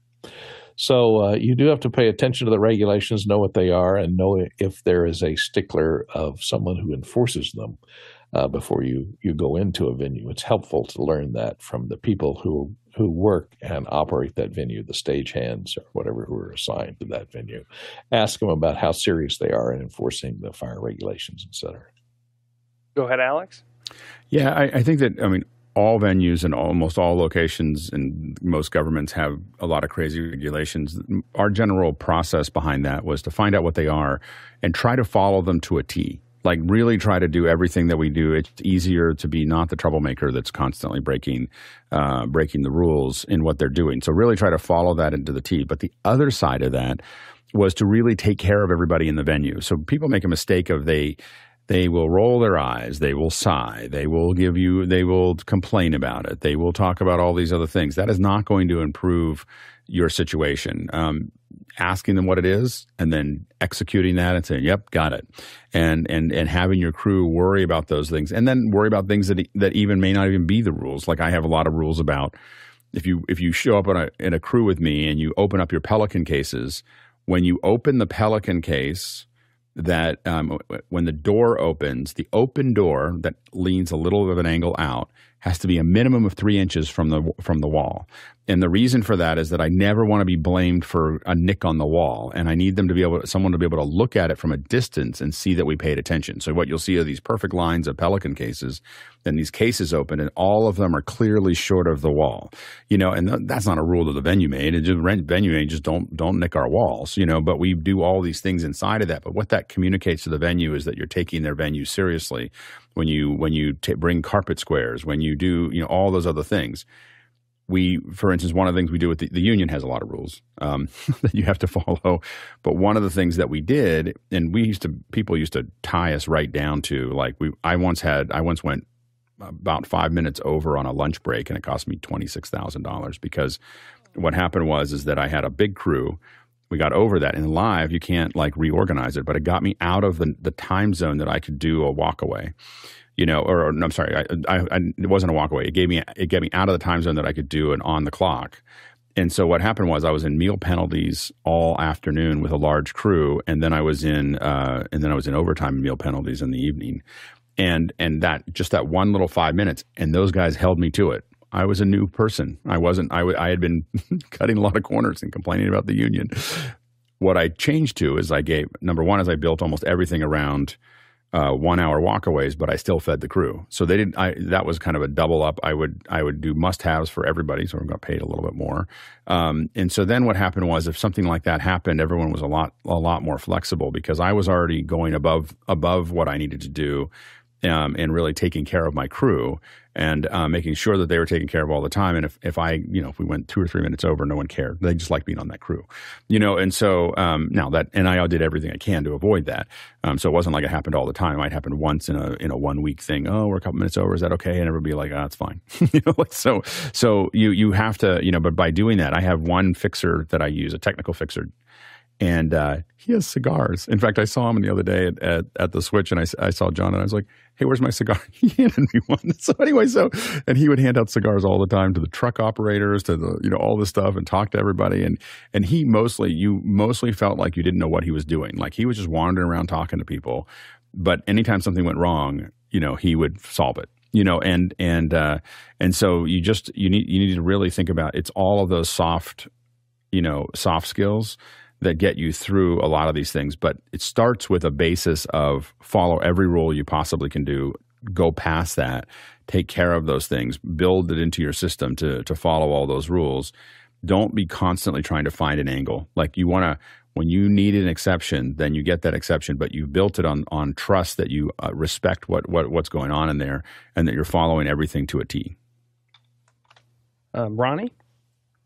Uh, we had a situation the, this other week where we had uh, some outside lighting that we'd done on a on a building for like many many years, and uh, uh in the middle of the week we got a phone call from kind of a technical uh, or manager uh, at the building that told us that we had to remove the cables and do it some other way.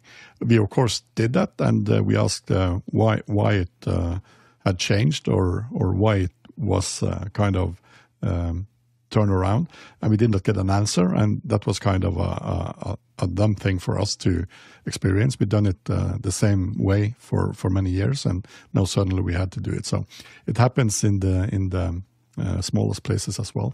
But rules are there to uh, oblige. Uh, so most of the rules uh, regarding event production. Um, smoke uh, machines or hazers inside uh, in a hotel can have severe consequences if the, the fire alarm goes off at one o'clock in the morning. So try to follow the rules.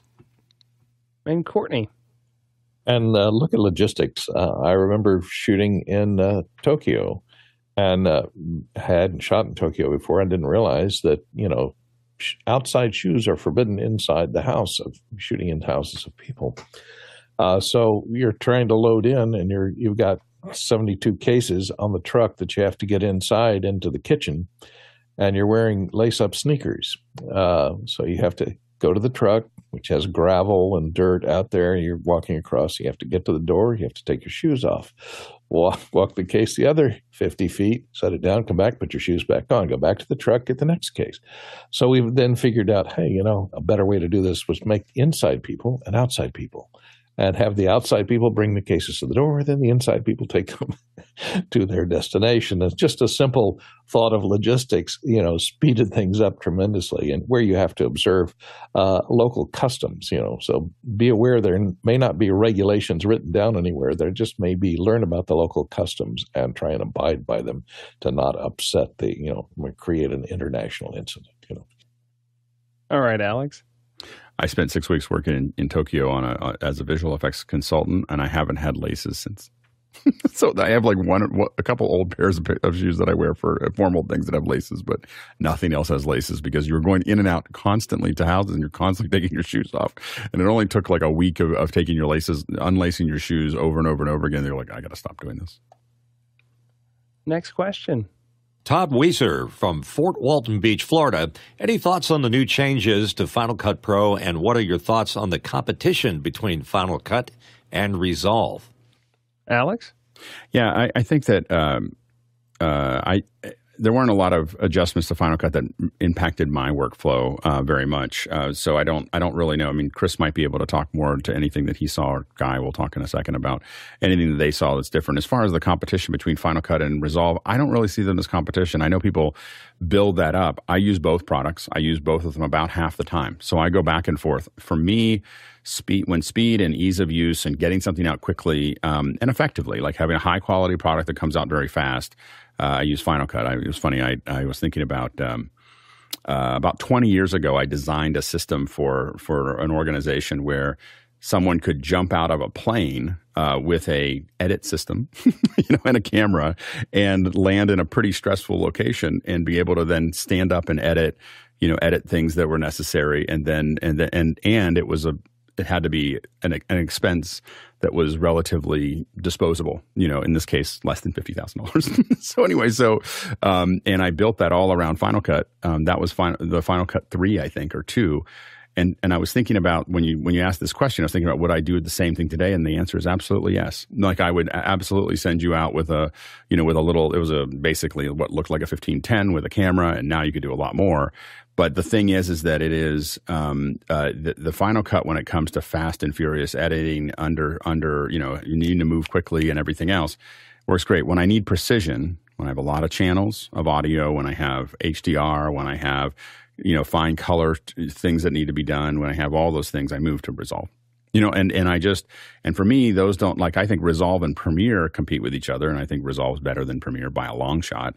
But I don't, in my world, Final Cut and Resolve don't. They're on all my machines. I have you buy a lot of cam- Blackmagic cameras, and you end up with a lot of copies of, Black, of Resolve. So I have Blackmagic. I have I Resolve Studio on all my computers. I have Final Cut on all my computers because I only pay for it once. And I use them fluidly back and forth. I don't try to trade them back and forth. I make a decision like this is a Resolve project or this is a Final Cut project. Uh, guy. Yeah, I mean, I, I love Final Cut, and Chris and I had this discussion the other night about some of the things in, in Resolve, and I I uh, fought with this the other day because I didn't have my Resolve um, updated uh, when we were showing the camera app. So I'm going to take this opportunity to show you something real quick. This is where I see Resolve really kicking butt. So I'm going to go ahead and hit hit record, and this is now a clip that's being recorded, and that's live, and we'll stop. We'll go over to media. You can see it says it's uploading proxy, right? It's uploading proxy. You can see it uh, uploading the original, up it's going. And now if I bounce over here to resolve, look at what's happening over there, that red clip right there. This is the project. It's populating. It's grabbing that clip right now. It should be up here in just a minute. And there it is. And now I have that clip that fast. I mean, that could have been anywhere in the world that this clip is now uh, you know, and then I could create a, a, new timeline. The other thing that I noticed about it is you could say, um, uh, maybe it wasn't right there. There's a spot where you can actually add selected clips. So let's go back to camera uploads. If you grab a bunch of clips, you can say, uh, create new, da, da, da, where is it? There was insert selected clips to timeline using timecode. So if you did time of day timecode, you could actually um, have the timeline populate with different people at different angles, uh, and you're you know you could put down let's say camera one was a wide shot you could lay it down and then you could drop in uh, the the close-ups from another camera onto the second uh, layer v2 and they would all be you know at that time of day time code. So pretty cool workflow. It just depends on you know what you're doing and uh, what you see is uh, you know useful. I know Chris just flies in Final Cut, so he was saying that it would take him a long time to learn all the intricacies of, of Resolve. But man, just seeing this and actually doing it, uh, it's beta. Cloud. This this is not so. Blackmagic Cloud right now is beta, so I had a heck of a time the other day. Get I had to trash my whole project, my whole login, my whole account, even though I had my credit card attached to it, just to get this thing to work. And then when I started fresh, it worked. So what you're seeing right now is a couple hours of me fighting with it, but now that it's working, I'm like, oh, I could see the possibilities of the future. So it's exciting. Chris, so you know, guy, interesting. Uh, you just showed me a theoretical demo. The you said I can have a bunch of different people and it'll it'll align by time code and it'll put each camera on a different layer. I have not seen that happen. Have you seen? Have you actually seen that happen from three different camera operators on three different layers? Have you have done not, but that? I saw the part Have where it says that, that you can have 30 users put it in here. So yeah, I could have 30 Have- people but have all you doing done it. it? Have you done it, or have you seen it happen? Well, Ronnie's nodding his head. Have you done it, Ronnie? So it'll put each camera on a different layer. I haven't seen it happen, so it's it's it's a it's a lie to me until I see it happen. I've seen too many people talk about demos or do things, and then you go to do it. It's like it doesn't actually do that. So I, I, I do have an issue with that. I'd love to see it happen. I'd love to, but whatever. I'll also say that, and I sound defensive, and I, I get that. Whatever. Um, shut up, Nigel. Uh, um, I think that too many people, and in this business especially, and I saw this happen with my with my good friend Jack. Jack wanted to make his his overlanding videos, and he listened to all the things, and he listened to all the stuff, and he listened, on, and he's like, "I got, I guess I got to get a Blackmagic 6K." So he goes out and he buys this really expensive camera, and then he has to get a lens, and he has to learn how to use it, and then he realizes, I don't need all this. This is crazy for me to be shooting these things. And I talked him into shooting with his iPhone, and he's way happier and he's way more prolific and he's way more successful. And he's shooting with his iPhone. So oftentimes in this business it's like, oh, if I can't do, you know, 3D tracking, color correction, power windows, blah, blah, blah, blah, I'm just, I'm a, I'm a worthless human being. And that's not true. And I think that we overcomplicate things too often. What I really care about is can I send out an invoice at the end of every day? Can I get paid for my time and can I be productive and can I can I make a living and can I save money for my grandchildren one day? I think about that much more the, so than how my color grading is going to work on this video. That's what's important to me. And could Final Cut do more things? Yeah, sure. Is this new upgrade awesome? Eh, it's okay. I think this collapsing down thing, like if I had an editor that worked for me that gave me a timeline that needed to be collapsed down like that, I would be really angry with them. I go, hey, you're not done editing this video until you've cleaned this up. Like, I don't need a plugin. I don't need a feature to do that. I just need to train my editors. So, is it awesome? Yeah, whatever. It's, it, it, it, I send out an invoice every day. That's what I care about. If Final Cut went away today, I would move to Resolve. But I would, but it would, like I said to Guy the other night, it would take six to 12 months to transition our entire business into that ecosystem. It's overly complicated for what we do. It's got, it's got the better feature set. It does. Yeah, Well, I think I we're don't talking know. about two different things. So one is like your tried and true bread and butter. Let's cut these shows and let's keep making money.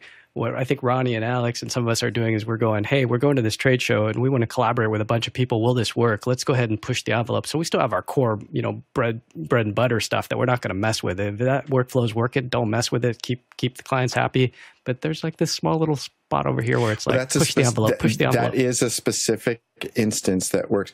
Uh, oh, and Mitch is upset. Uh, I will also say that the you can do the whole camera thing with Final Cut because with the Blackmagic camera because you can also select a shared drive, and the shared drive can be a shared iCloud drive.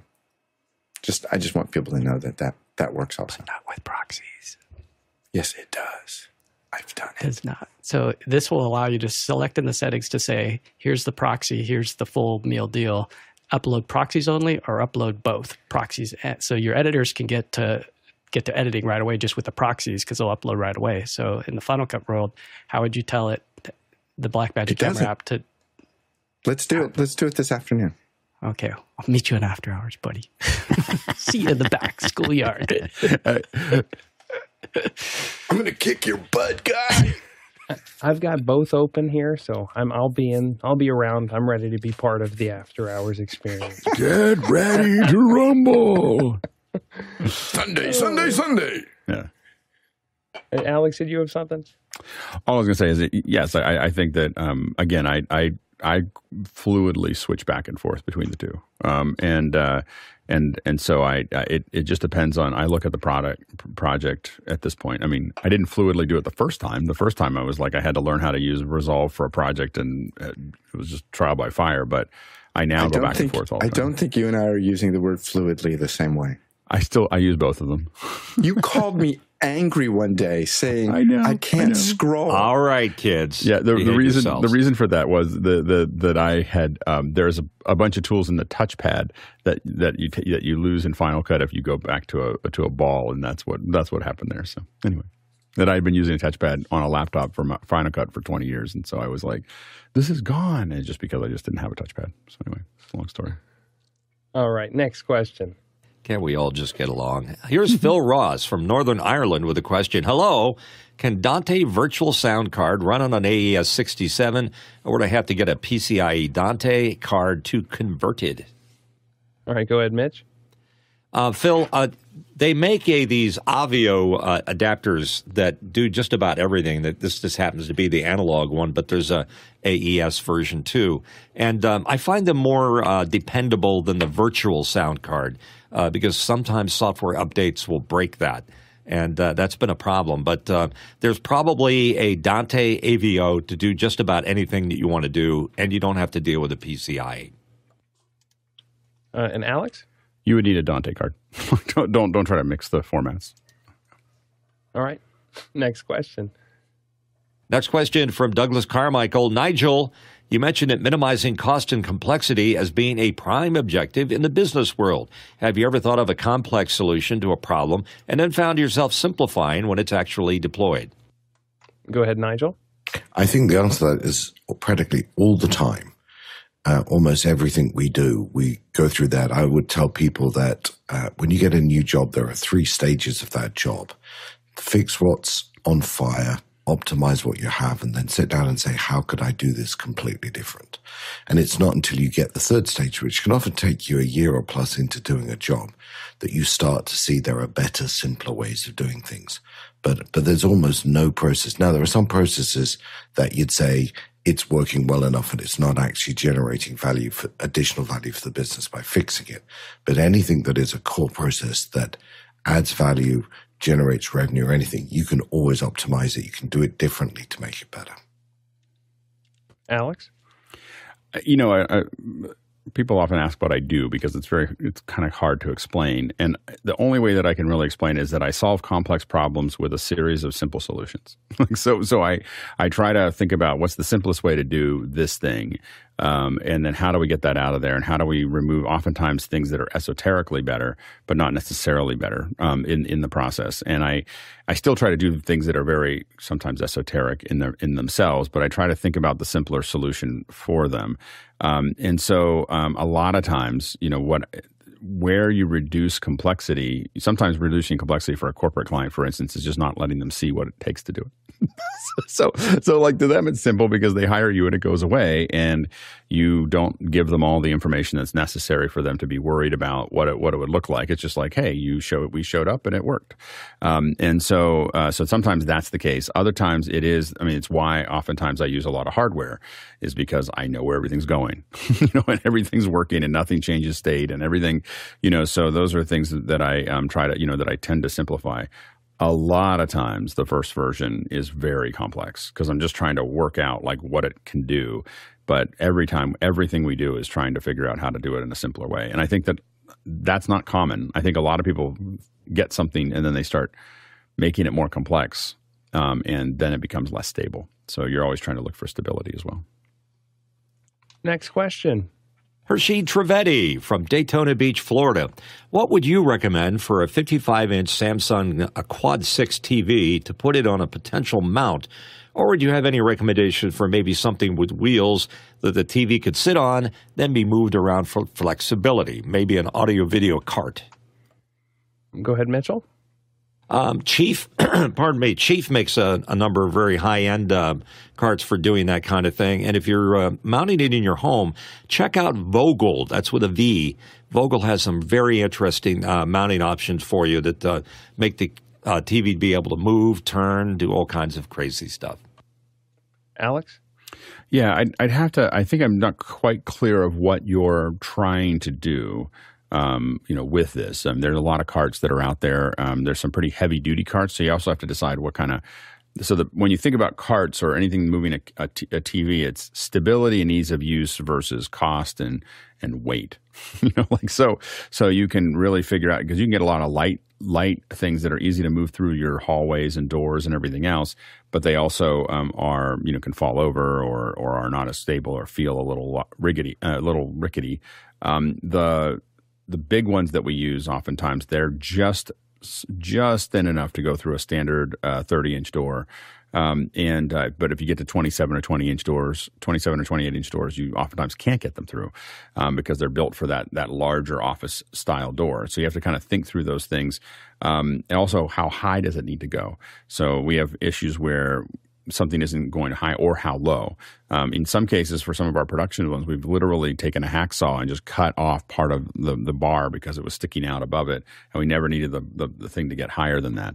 Um, and think about the price. I mean, these things can be as little as uh, eighty or ninety dollars. I wouldn't recommend it, and as much as you know, as much as you want to spend, like you know, for for these kinds of things. But for a, a non high, you know, non uh, non motored version the upper end of those is about four or five hundred dollars, and so you just have to decide in those in those ranges what you're looking for. So a couple more. I think I need a couple more data points there.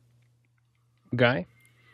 Yeah, it depends on if you're rolling over carpeted uh, floors, and because those casters really do make a difference. We have a couple different models at our church, and I noticed that somebody cheaped out and got some with the cheap casters, and then you could tell the ones with the bit better casters. That uh, I looked up that uh, particular TV, and it says that it's 31 pounds.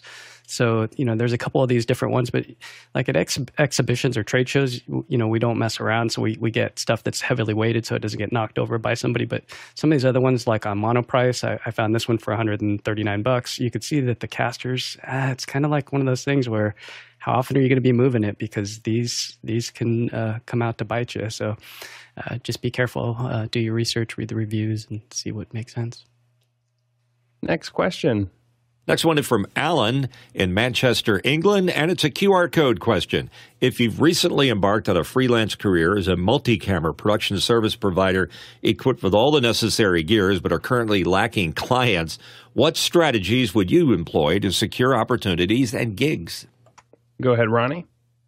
Uh, first of all, uh, I would uh, speak to the local rental companies or uh, audio companies that do uh, productions in your area. Uh, they very often have uh, little or few uh, personnel that can do uh, streaming and uh, video work. So those will, be the first ones.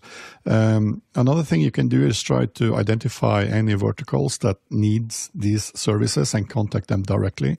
Uh, and of course, um, have uh, have a good connection with event managers or event companies that do uh, plan these productions uh, on behalf of their clients. And of course, uh, it's not bad to also know all the people in the technical departments in hotels and venues in your area. Alex? Generally, uh, the way I've embarked in most things is you do things for free for a long time. so, so you you you know, I look for nonprofits. Uh, when I got started, I was looking for nonprofits for things that were worth doing, um, things that I was interested in. You're trying to build up, you know, finding other people to work with. I mean, one of the things we've always, you know, we that has been successful inside of office hours is you find other people that are in your area that are in, that are office hours members that might want to help you with doing some of those things. That way, you start to mix mix and match and start to talk to other people. People have built whole companies inside of office hours by by doing stuff and figuring stuff out together. So so there is a um, finding other people within this network or another network that you can do ideas. You know, go cover something. We've done these. We've covered events. We've gone covered soccer games. We've covered now. I mean, that is a the thing you have to remember is that like for me, you know, I'm um, trying to figure out like we we covered a soccer game last year.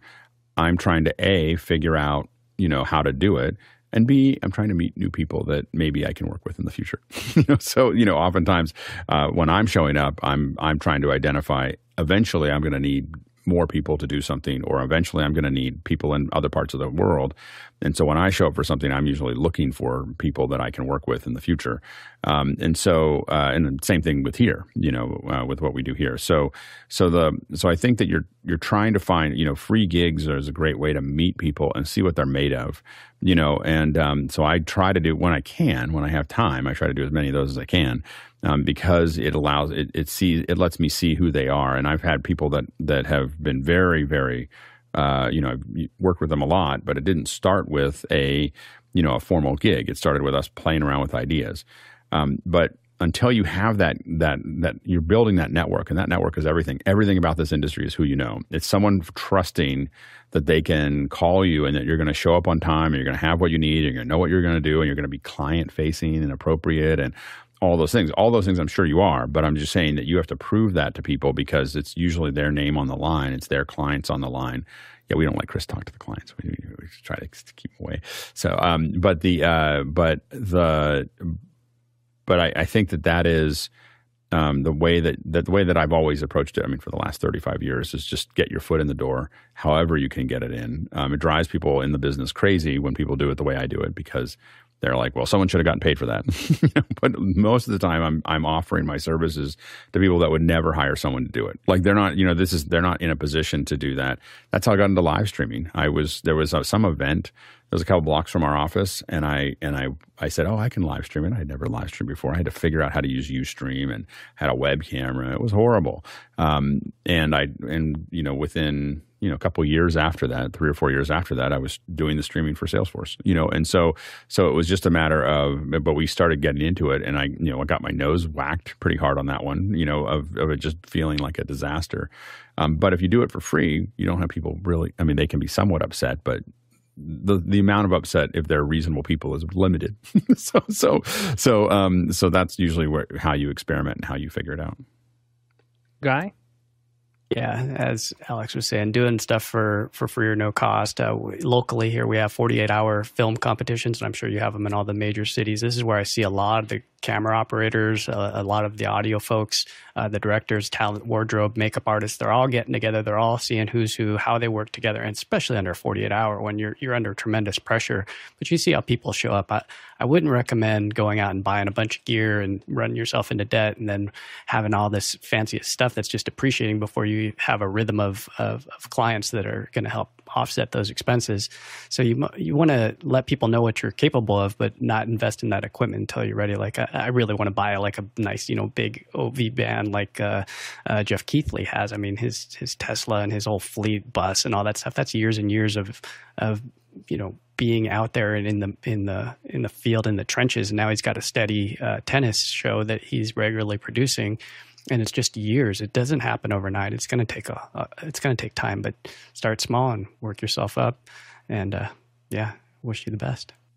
Alex, I will say, being the person that, that has the has the gear gets you into a lot of things, especially if you're willing to bring it along and, and use it. I had a I was in Minneapolis and we were shooting this short film, and this guy showed up with the biggest, you know, techno jib. It wasn't a techno jib; it was like a techno jib. It was a, it was a, this giant jib, and it went in and out. And, and and I said, "So how long have you been in the film industry?" He goes, "Oh, I'm just getting started." I'm like, "And you have this jib?"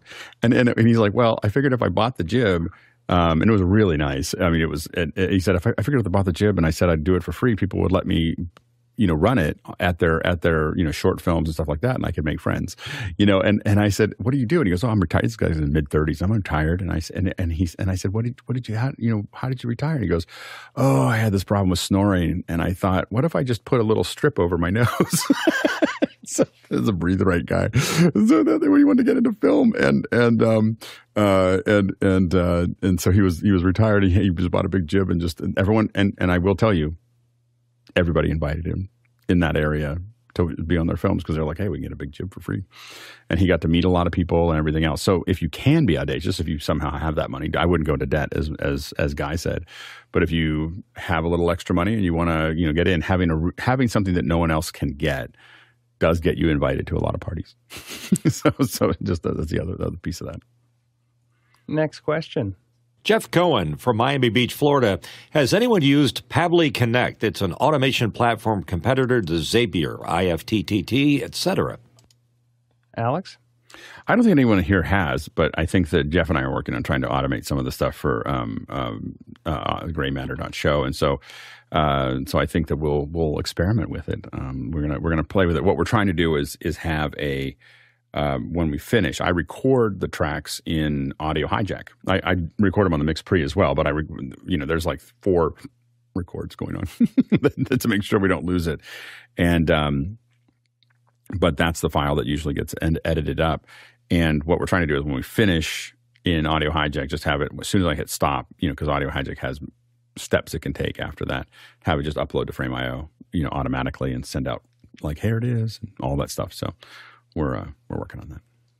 We'll let you know. Next qu- next question. A QR code question from Josh Howitt in Hernando, Missouri. Can this be done using Raspberry Pi? My application would be streaming from a remote location to a Raspberry Pi at my home and letting that do the multicast. Alex? Uh, the what I think what he's referring to is multi-streaming, um, and so the Raspberry Pi is barely. I'm not even sure it's strong enough to do one stream. Definitely not strong enough to do multiple streams. so don't don't expect your Raspberry Pi to do uh, stream out to multiple locations. Uh, you probably need something a little bit beefier, which I think Courtney's about to show you. Go ahead, Courtney. This is a T9 uh, mini computer. It has two gigabit Ethernet ports on it uh, and it has a 12th generation uh, uh, Intel N100 processor, so it's quad core. It has 16 gigs of memory, and uh, plenty of and comes with Windows Pro, so you don't have to have a specific type of. There's lots of Windows software that could could you could press into service to multi-stream uh, out your to. You do have to make sure that your home and this this thing, you know, here's the current price. 160 bucks. So it's a little more expensive than a uh, Raspberry Pi, but it'll be much more capable of uh, getting the signal out to multiple streaming services. Uh, but you do have to make sure. I would make sure your home has, you know, fiber uh, or at least symmetrical, uh, symmetrical internet connection where you've got you know, 100 megabits up. Uh, to be able to stream to multiple at the same time as well as down. Next question. Ronnie Hofse from Tromsø, Norway. What is the preferred enclosure for a Blackmagic Decklink card to connect to our Lenovo Legion Windows laptops? The Sonnet Echo Express SE1 Thunderbolt we use on our M1 MacBooks does not work. Alex? Yeah, uh, the Sonnet's too small, right? Is that your that's your issue, or it doesn't connect? It doesn't connect. So but it fits no, the card. No. Uh, well, the Sonnet uh, and the Decklink is uh, used on our Macs usually. Oh, okay. Normally, but when we connect it to the probably USB only on the on the Lenovo's, it doesn't detect either the cabinet or the Decklink. I think that it's because it's a uh, I think that that is a problem with it being a Thunderbolt. I think it's a Thunderbolt connection. So you have to make sure your Lenovo. I don't think the Lenovo has a Thunderbolt. I think it's USB C three, and it needs to be Thunderbolt. So what you need to do is find a Thunderbolt one. I think that OWC might make one um, that also does that as well. But you do have to look for Thunderbolt versus. Uh, and I don't since we mostly use Macs. Um, I'm mostly in that, but I think that the only other company we've used for enclosures is OWC. OWC has like a larger one, I think that they that they have available to you, and I don't know if that that one might be Thunderbolt as well. So you have to look at that, but I don't know of the of a, a, a external enclosure for um, USB C necessarily if if that's not one. Next question. And it's from Douglas Carmichael. The Yamaha DM3D is a very appealing small digital mixer, but its USB interface requires a vendor specific driver. Would you be concerned about Yamaha being slow to respond to future versions of Mac OS as time goes on? Go ahead, Alex. Uh, based on our experience of their um, software tools, yes. yes, it'll, it'll, it'll take a long time. May never happen. It won't. It'll be clunky. Like they're they, they make great boards, and we love their boards. I find that their software is a little clunky. All right, next question. And the final question for today Brian Stark in Nottingham, UK. Does anyone have experience of the Synaptic SE1 headphones currently on sale in the UK for a reasonable 160 pounds? Are ribbon speaker headphones an inherently better technology? Uh, go ahead, Alex. Here they are.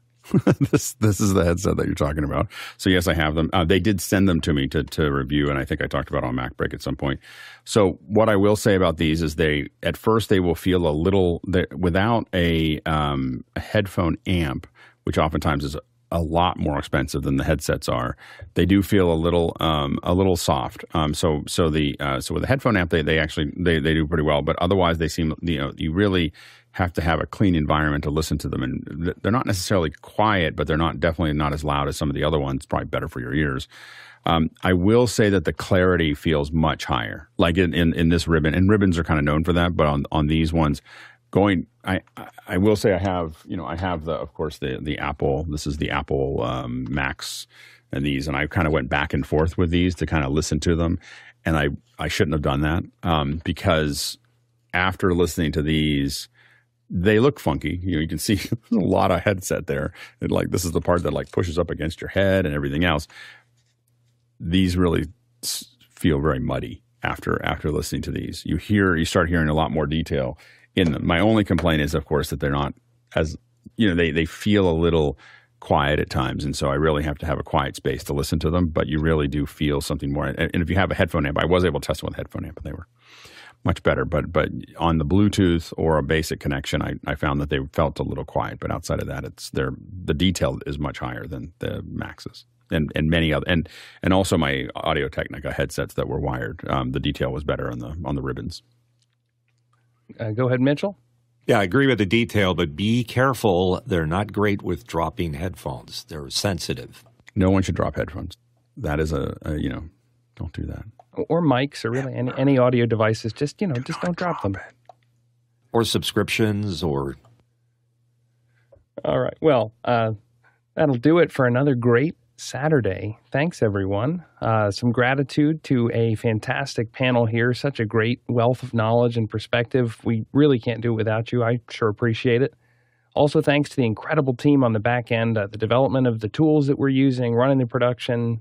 Every day of the week, they make us look great, sound great, and give us tools to make it look easy. So, so appreciated. Finally, thanks to all the producers who submitted great questions, without which there would not be a show. So, uh, thank you, thank you. If we didn't get to your question, don't fret. It will appear in the notes section of Maconnen, that little hamburger menu, so you can submit it for next time. QR questions will flow in on their own. And uh, one last reminder immediately following the show, right now, we've got a meeting for current panelists. So if you've been on the panel already, this is your meeting. Please be on the lookout for a link in the Discord to join the Zoom. On the Tlaloc Traversal today, we've traveled 79,624 miles. That's 128,143 kilometers. And that is 630 million bananas for scale. All right, let's jump into after hours. Thank you.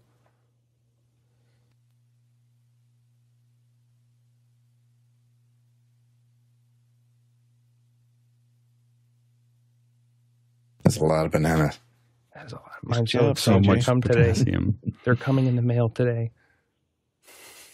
Was it, an, it, was. I was going to say. Somebody asked me for the link for the. Uh, would you call it the imperial banana? The imperial banana. Yes.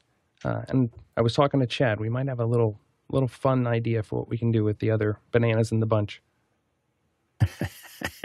make a necklace out of them. You make a hat you can you can get make a hat out of it. We like to move it. Move On my travels, as I you know do in real life meetups, I'm going to give out the bananas to other office hours producers, and we'll like start a, a little. It's kind of like a challenge coin, except it's yeah. a banana. Yeah, see, it's it's yeah. like when I visited Preto, I got my patch.